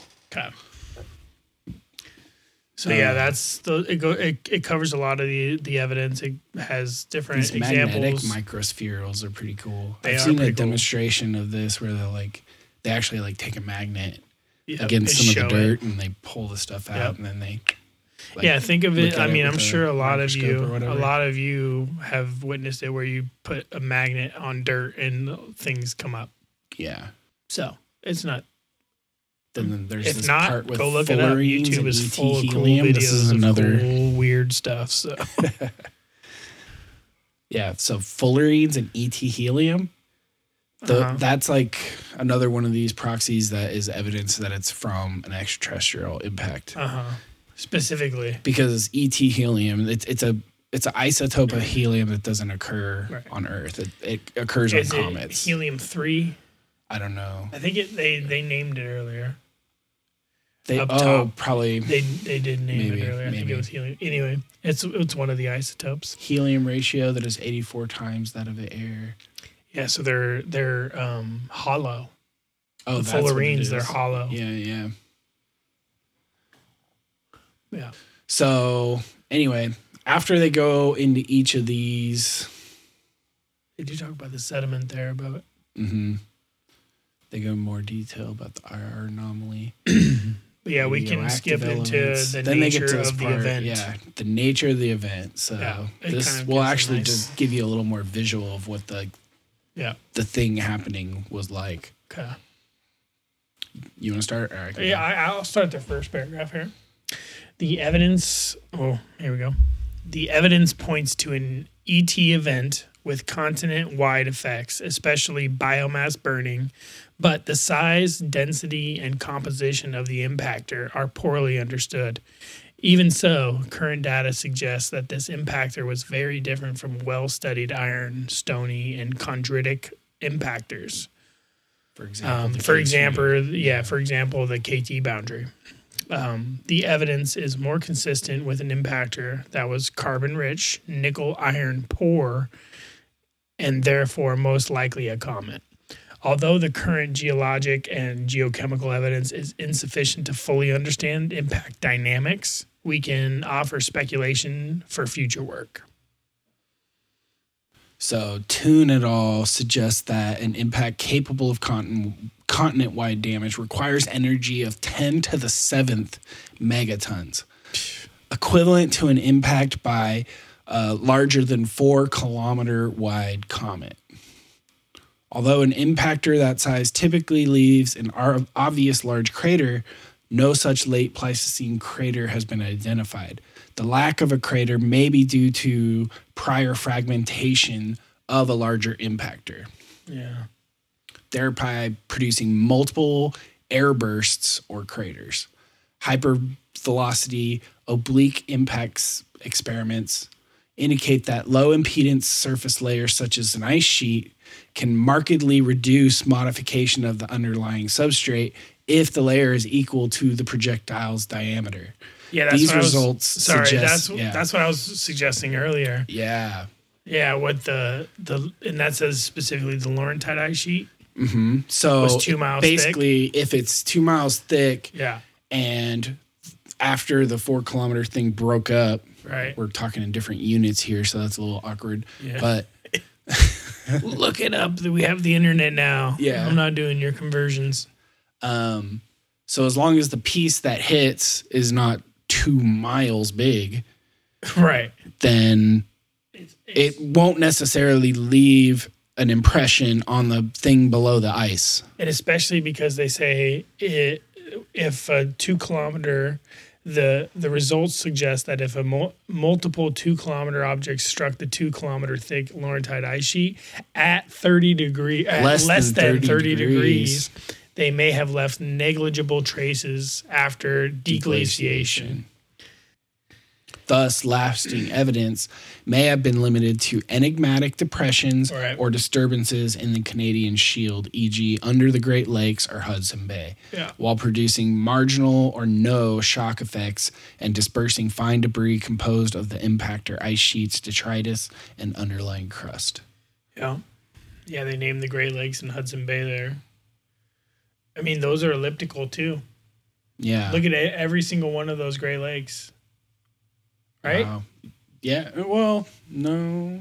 They're all pretty elliptical. Some of them are kind of like, cur- yeah, yeah. but they're elliptical. I, I don't know. I mean, I may, I might be just uh, seeing mean, things. That might just be the nature of lakes. I mean, and So- some just look like flooded rivers, like reservoirs, Yeah, I guess that's true. but those aren't natural. so they go on to say, to Natal. Is that how you say it? Yeah, so the Toon et scientist named Toon Yeah. et al. So that's all the people he's working with. Toon et al. also noted that if airfur- airbursts explode with energy of 10 to the seventh megatons at optimal height, they will cause blast damage over an area the size of North America that is equivalent to a ground impact of 10 to the ninth megatons. Such air airbursts effectively couple the impactor's kinetic energy with the atmosphere or surface producing devastating blast waves well above hurricane force. Um, I don't know how to express that, but Uh, hurricane force, which is 70 meters per second to the negative one. I don't know yeah, yeah. Anyway, in 1908 at Tunguska, Tunguska, Siberia, a object 100 less than 150 meters in diameter, either a carbonaceous asteroid or a small burned out comet, produced a less than 15 megaton airburst with an intense fireball, um, which was 10 to the seventh degrees centigrade, that scorched two kilometer 200. 200 kilometers squared of trees and leveled 2,000 kilometers squared of forests, yet produced no crater or shock metamorphism. A debris shower from a heavily fragmented comet would have produced an airburst barrage that was similar to, although exponentially larger than Tunguska, while causing continent wide biomass burning and ice sheet disruption, but again, possibly without typical cratering. Right. So, dang. So you can have a incredible blast Yeah, that lights hell shit on fire, flattens hell shit, and doesn't leave a crater. Yeah, that's what it's saying. Well, Well, typical crater. because it's an airburst. right. That's what they're calling it. So there's an airburst, which means it doesn't hit the ground. And each each of those But airburst blasts is like a more than a hurricane force. Yeah. Yep. And it's what was it? 10 to the ninth megatons. hmm That's a ground impact. Yeah. What was the um Yeah. 10 to the ninth megatons. Yeah, okay. Yeah. Yeah, so there is the there's some pictures. I don't know if they're actual photos or they're artist renderings of the flattened trees. Are those real pictures? Those are real pictures. Yeah. Yeah. Tunguska. Yeah, so those People are went and took pictures. It was Yeah, so 1908, so cameras were new. shoddy, yeah, at best. But um yeah, there's a picture of trees if I can find it. In all directions over what looks like the center of an airburst that didn't hit the ground but caused a shock wave and flattened everything within this what was the square miles Look at this. yeah I'll save some of these pictures. there is it, it i don't know if that's just a natural hill but it does kind of look like the okay it looks like a, that a natural hill because they're just kind of rolling there see Yeah. Dude. Yeah, I mean it's you know every except for the odd strongest tree in the world that does stand up still. yeah, there's one standing up. it's got another tree wrapped around it. You see that? yeah, it's like curled around it because of the super how hot it probably was. Dang. I wanna download Dude, it looks like you took a bunch of trees and just bent it. Like you heat it up like you would do with like a copper pipe. Uh-huh, You heat it up and you can bend it. Yeah. That's crazy. Dude. Tunguska. Yeah, go. We'll we'll we'll post some of these. In Any the, animals the notes, there but just vaporized, you know, like gone. Pink mist, as they say. yeah. Pink mist, yeah. It's gross. That's gross. Yeah, sorry for that visual. Uh, environmental effects. The YD event would have created a devastating high temperature shockwave with extreme overpressure, followed by underpressure, resulting in intense winds traveling across North America at hundreds of kilometers per hour, accompanied by powerful impact generated vortices. In addition, whether single or multiple objects collided with Earth, a hot fireball would have immersed the region near the impacts and would have been accentuated if the impact angles were oblique. For comparisons, Svetsov calculated that Tunguska sized airbursts would immerse the ground with a radiation flux severe enough to ignite 200 square kilometers of forest within seconds.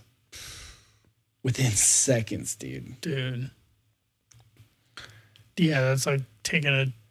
That's Just t- l- look at the place you live, draw a line around it, pull it up on Google Maps, draw a line around it of 200 kilometers. What's that in miles?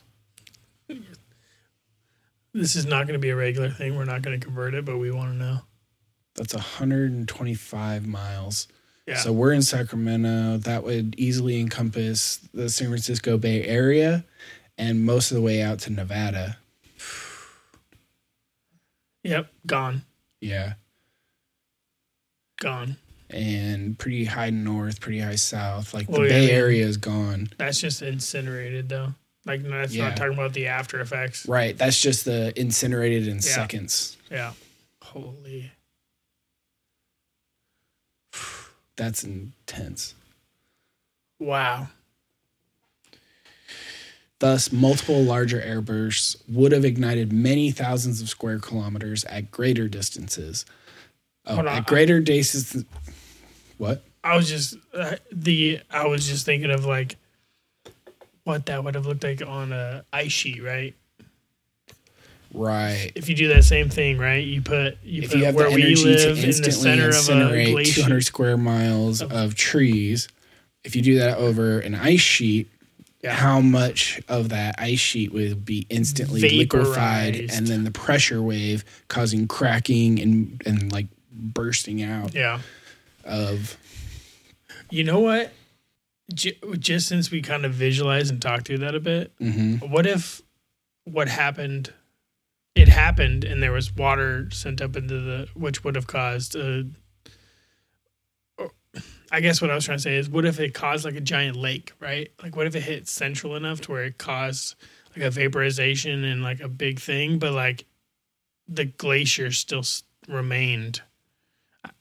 I don't know. I guess it, if it Yeah. wasn't that big, I mean, part of it would well, because a lot of the evidence does point to like a slow process, slowish. Well, the thing Like, is, when you when you measure in geological terms, you only have accuracy plus or minus like sometimes thousands years, or yeah. millions of years. right, right, And so right. when you do see a change, you if if the change is basically instant, but your your margin of error isn't as big as that instant, then you don't have like the resolution to tell how Yeah. fast it happened. right, You can just tell that it happened in that time period. Right.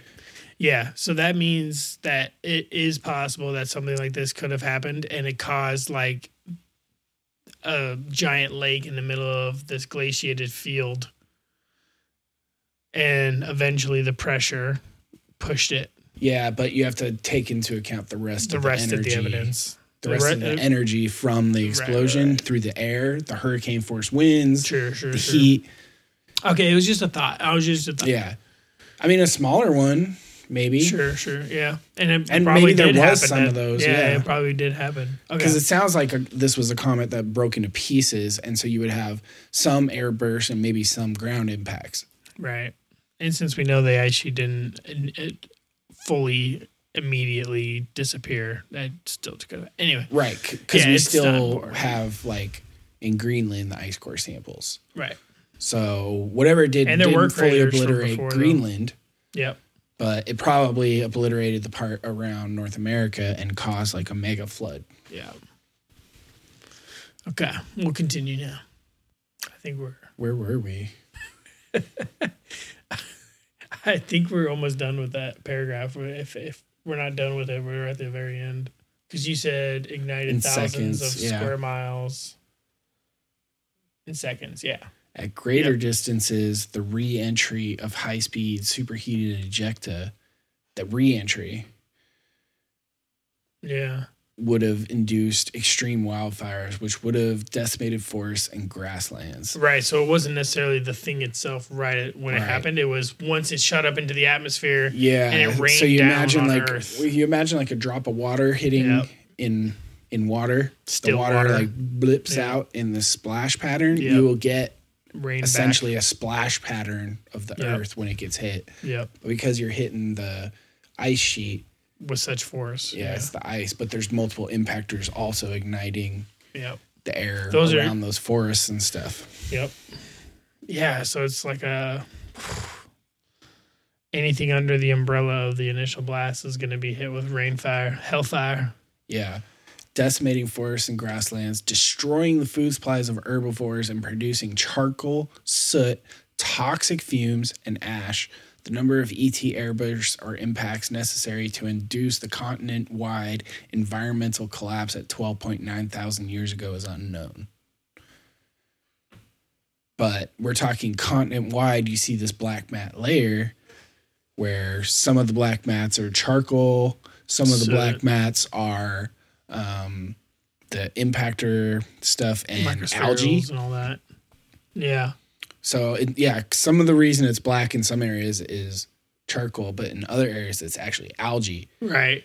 And a lot of the areas it's not necessarily even black at all. It's Yeah. just a layer of of disturbed ground Mhm. that deposited on what was at the time the bedrock, the matrix of the ground itself, which was then crushed Yeah. down and to make this layer that we see today. And then it goes into climate changes that would be associated with it. A number of impact related effects most likely contributed to the abrupt major cooling at the onset of the YD and its maintenance for over a thousand years. Cooling mechanisms operating on shorter timescales may have included ozone depletion, Mm. causing shifts in atmospheric systems in response to cooling, with the side effects of allowing increased deadly UV radiation to reach the s- survivors on the surface.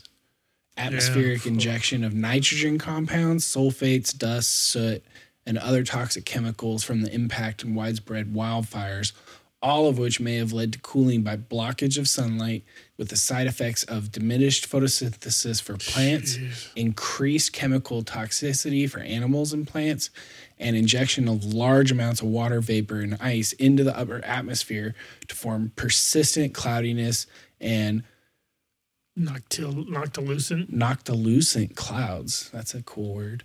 That is a cool word. But I want to just stop there for a second and like imagine what it was like because humans lived through this. Yeah, Humans in North America because we've got the Clovis right. sites. We and know right, that. we still have people in North America afterwards, people- but it took time to recover. yeah, no, but imagine being one of those people that survived this yeah, and being under noctilucent clouds Yeah. and and Which um, I superheated means like ejecta. blocking all sunlight. Yeah, yeah. So you got persistent cloudiness, upper atmosphere in the upper atmosphere, water vapor in large amounts. You got toxic chemicals, photos, um, diminished photosynthesis. Right. I mean, So even you're if talking you about like even if you survive the initial impact and the heat burst, like then the sun's not going to come out. Barely any plants are going to grow. Yeah. A bunch of animals are going to die because there's Yeah. not enough plants to eat. yeah, A bunch of it will cause more ability for us to overhunt and further extinct other animals. yeah, Also, it would um, obviously fuck up any of us that lived in those areas. yeah. I mean, we're everybody after after that point is vitamin D deficient. Right. You barely can scrounge any plants. The hunting is going to be sparse. and the air is toxic, so you air is probably have to find a way to live underground if you can live Mhm. on the surface at all. Right.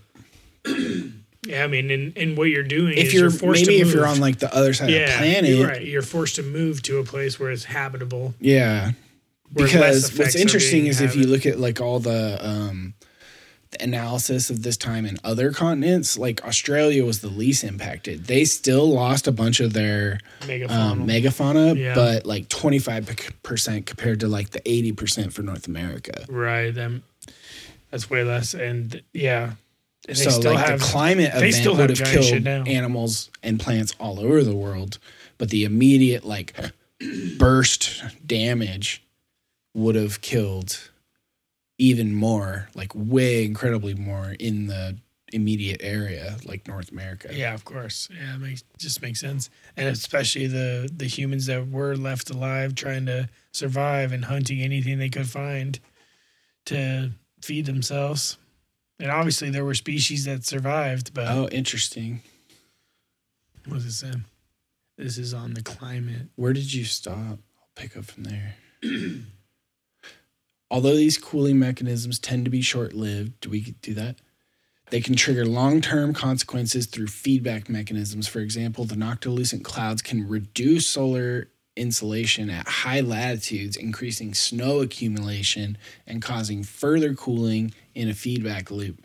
The largest potential effect would have been impact related partially um, partial destabilization destabilization and or melting of the ice sheet. In the short term, this would have suddenly released meltwater and rafts of icebergs Yeah. into the North Atlantic and Arctic oceans, lowering surface ocean salinity with consequent surface cooling. Yeah.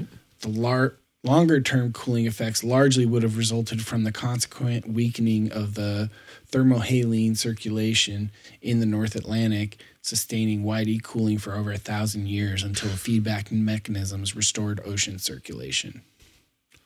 Yeah, so there had to have been a check some at some point. Like it just was it would have kept going, but there was a there was a natural Yeah. feedback mechanism that finally restored the circulation. So if you've seen like a bunch of like global warming type stuff, they'll talk or about if you watch the day after tomorrow. or just like any documentaries they'll talk about the ocean and climate and stuff they'll talk about like the conveyor like the ocean current that Yeah. goes across the whole world Yeah. so if you drop a bunch of fresh water glaciers melting all of a sudden into the oceans that change of salinity will screw up those currents all across the world and it can shut down that that ocean the regularity current. of the because we all know that oceans are have a play a major role in climate. Right. and if They you change the current the temperature throughout from the the equator up to the yeah, up to the Arctic and back. yep, and it's a it's a big loop that it does. It distributes the temperature. Otherwise, you would have even more cooling up north and even more heating in Yeah. the Yeah, you just think equatorial region because that heat isn't transferring as easily. Yeah. I mean, if you think about like like a hot tub and you dump a bunch of ice water in it, it's going to disrupt the current. It's going to, you know, it's going to it'll just do some things, but Right. yeah, you're talking about a bunch of ice water being dumped in fresh fresh ice water being dumped into the oceans. Right. Because like the middle of it's being heated by the sun, but it spreads north and, cool, and it warms those oceans while the cold water comes back and cools these oceans. So it keeps it all more temperate. You shut down the current, Well, you you oceans become hotter and Yeah. then colder at up north, and the colder oceans up north create create more ice formations. The change in dif- like the difference of pressure is going to cause crazier windstorms and storm like formations. Like hurricanes would form super easily because you're going to have like the high pressure and low pressure coming into contact even more. yeah, with moisture and Mhm. all that, yeah. So you would have crazy like hurricane mega storms, and storms. stuff. Dude. So it goes on to talk about the Clovis people and the megafaunal. Um, it says, And then the conclusion, let's just finish it out then. We're almost done. okay, I'll, I'll, Well, at Finish it. least, yeah, we're almost done. all right, I'll, um, so under the Clovis and megafauna, the impact related effects would have been devastating for animals and plants. For humans, major adaptive shifts are evident at 12.9 thousand years ago, along with an inferred population decline as subsistence strategies changed because of dramatic ecological change and the extinction extinction reduction and displacement of key prey species. Many sites indicate that both Clovis people and extinct megafauna were present immediately before the YD event, but except in rare cases, either appears in geologic records afterwards. Neither appears in the geologic record afterwards. Right. That's So huge. yeah, so the black mat covers the Clovis, covers the Right. megafaunal. you look at the black mat, and you go right below it, and you'll see, see all that. mammoth bones next to with Clovis the sites. black mat laying on top of the mammoth bones, Yeah. staining the bones. Yep. It's on it. That means that the the the period in which the black mat started killed that thing. Those Right. things. It, Right. it it maybe it didn't necessarily kill that specific one, but No, because but I it think, means no, that that, I- that thing was alive recent enough to have to been covered by that on it thing. or whatever. But I remember when I was at the conference um, about this, and some of the scientists were being interviewed, and they were talking about how like you can actually, um, some of the stuff like penetrates Right. the bones. No, I I mean I'm not saying that. I'm just saying that that specific one in you know Mhm. that was found being laid on top. I'm just saying that not every single one was killed by it, but Right, was killed right. in a time where its bones were still fresh. yeah, right, right. I'm I'm just I'm not saying Which anyway. is crazy. Like Yep. it's it's a pretty clear suggestion, like that this is what killed them. Yeah, absolutely. It goes on to talk about um, at Murray Springs, butchered, still articulated mammoth bones, Clovis tools, and hearth were found buried directly beneath the black mat, like we were just talking about, indicating that it buried it, it indicating that it buried them rapidly. The YDB or the Younger Dryas boundary markers, including iridium at 51 parts per billion, occurred inside an extinct horse skull at Wally's Beach Clovis kill site. I mean, that means it was inside the skull. Inside the skull, Yeah. which means the skull was open to it. Yeah. Again, suggesting suggesting rapid burial. Following the YD mm-hmm. event, it is likely that some now extinct animals survived in protected niches niches only later to become extinct because of insufficient food sources. like I was saying, like not all of them died from it, but Overhunting, it, climate they died in change, the period disease, that they flooding, died. and all other effects. Yeah, overhunting, climate change, disease, flooding, and other effects all triggered or amplified by the Younger Dryas event. Boom. Yeah, I mean- so I mean, even if it wasn't directly triggered, it was amplified. So there was a lot of these things that could have already been in the the decline. Right, like the climate was changing, right? We're, Yeah, this was the period where we're coming out of the ice age. So, like Yeah. some of the climate, like the land has already been shifting. Like animals and plants probably were migrating and changing locations. So, if something like that was already like happening, it will get ample. It could have been amplified by this. absolutely, absolutely. You want to finish this off, Aaron? Our primary aim is to present evidence supporting the YD impact event, a major ET collision over North America at 12.9 thousand years ago, which contributed to the Younger Dryas cooling, the mass extinction of the North American fauna, and major adaptations and population declines among the Paleo Americans. The unique carbon rich YDB layer, coupled with a distinct assemblage of impact tracers, implies isochronicity of the YDB datum layer and thus highlights its utility for correlation and dating of the North American late Pleistocene. These associations, if confirmed, offer the most complete and recent geologic record for an ET impact and its effects, such as global climate change and faunal extinction. This evidence also would represent a record of major ET event having serious, widespread consequences for ana- anatomically modern humans. Yeah. So it's a big thing. It killed off a bunch of animals. It killed off a bunch of humans. It caused us to have to hunt other things. It changed the climate. It caused a re a dramatic re onset of the ice age while we were on a trend out of it. Like Yeah. it set forest fires everywhere. Yeah. Like it's a big thing. Yeah. Well, and It this sends is the, all that melt water from the from the glaciers down North America, just dramatically changing the landscape, which we'll We'll talk about more Yeah. because Randall Carlson is a fascinating human and he has a lot of great research and does a lot of stuff in uh, northwest of US that we hope to go on some of Yeah. the tours. But yeah.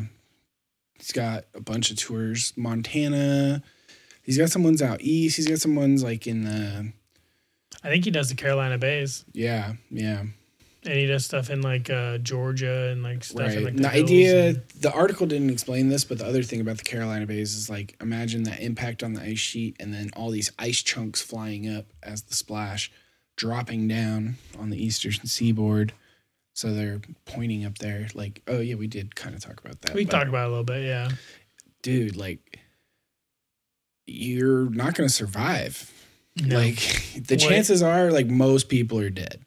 Exactly. Like, And the idea, and uh, again, to touch on it a little bit, like the idea of this alternative history is to say that there it's possible with an event like this that there was some some type of civilization that could have lived and been around on North America in North America and all you know in a lot of just the northern this would have hemisphere had worldwide Yeah. impact. So, yeah like, so it could have been a, lot of and mostly in the northern hemisphere mhm. a lot of the impacts were.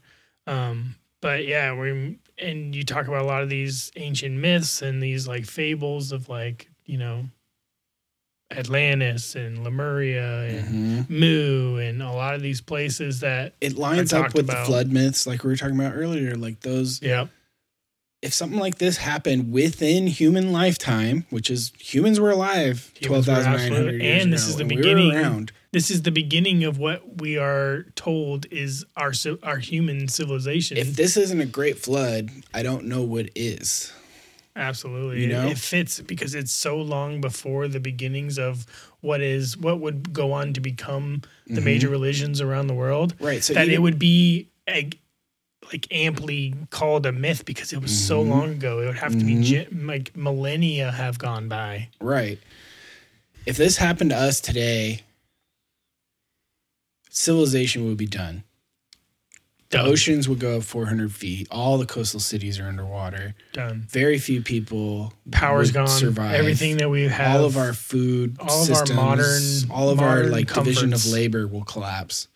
everything would would go back to uh, uh, There would be survivors though, absolutely. and we would remember.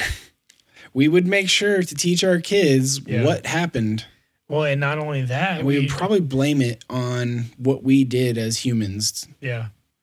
And we talk about we talk about the people who who knew a lot of stuff and like and I guess what I'm trying to say is we the if you survived a cataclysm like that in today's age and you survived it for long enough to realize that you can't survive this long term, where are you going to settle? Where are you going to move to? You're going to move to the people that right now in this day and age cohabit this world with us are hunter gatherers mm-hmm. and remote civilizations you would move there you would you would try to to to make friends with them and you would you know you would maybe share some some tips on farming that you might have learned throughout your life or you might share some knowledge or some crazy stories that these people have never heard. Mm-hmm. And we're talking about you know thousands of years have probably gone on and the, a lot of the things that they are you're finally able to like make them understand if you don't even speak the lang- same language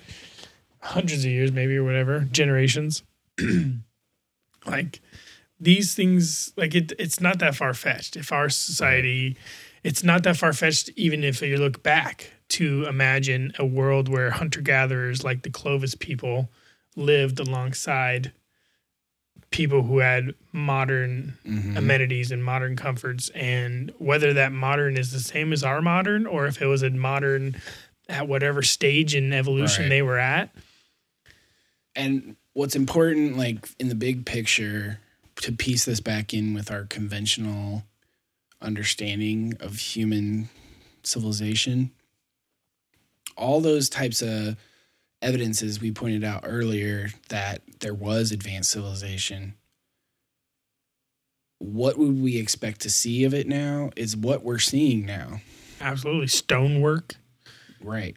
That's the only thing that survives something like this Anything and passed wood, down over anything metal. 10,000 over 10,000 Our, our, 10,000 in our years? current age, all of our information on hard drives gone gone, dude. useless None of it will survive. unless they specifically invent the exact same port adapter that goes The on your hard Dam drive and it ain't gonna happen Yeah, the Hoover Dam would survive sure if it wasn't directly hit.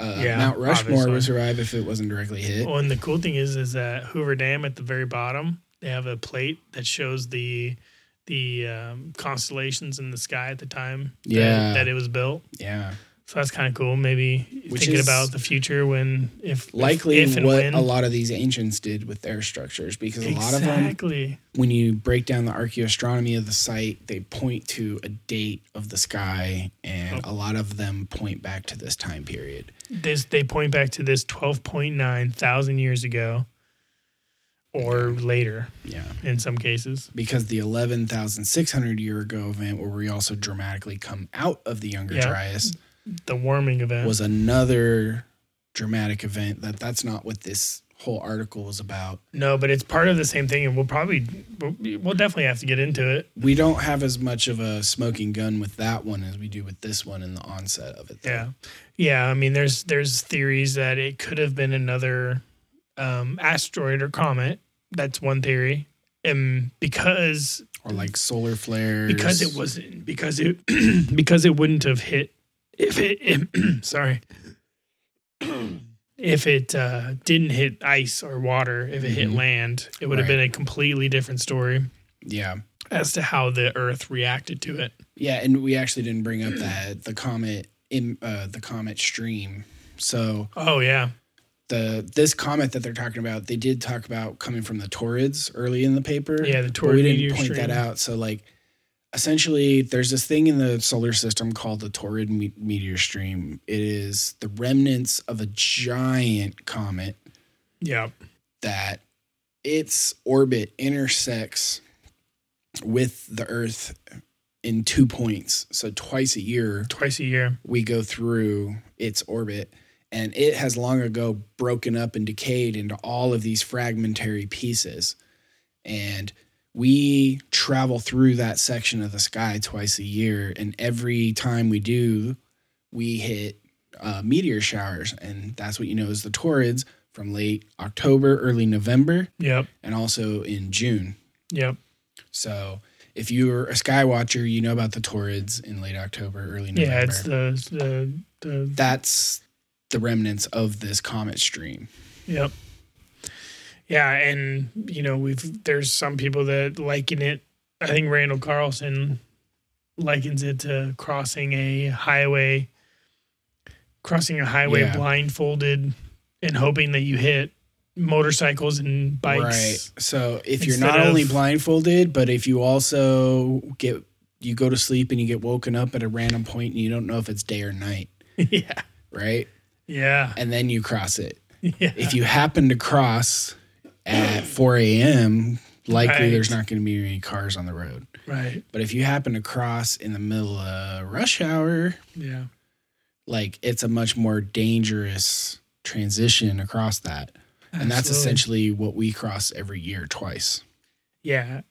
And, you know, for the most part, it's, you know, pretty uneventful, but there's definitely those times, you know, there's there's a time of the day where it's going to be a little busier than the rest of the time. hmm You know, we cross it twice a year, so and this whole there are some people that suggest that there is a cyclical nature to what portion of it you like what portion of the tours you might come across. hmm So Right. like the I don't know if we have it fully mapped out. I know like NASA has mapped a, mapped a bunch of space objects that are like uh, near Earth crossing, and some of them that are Earth crossing.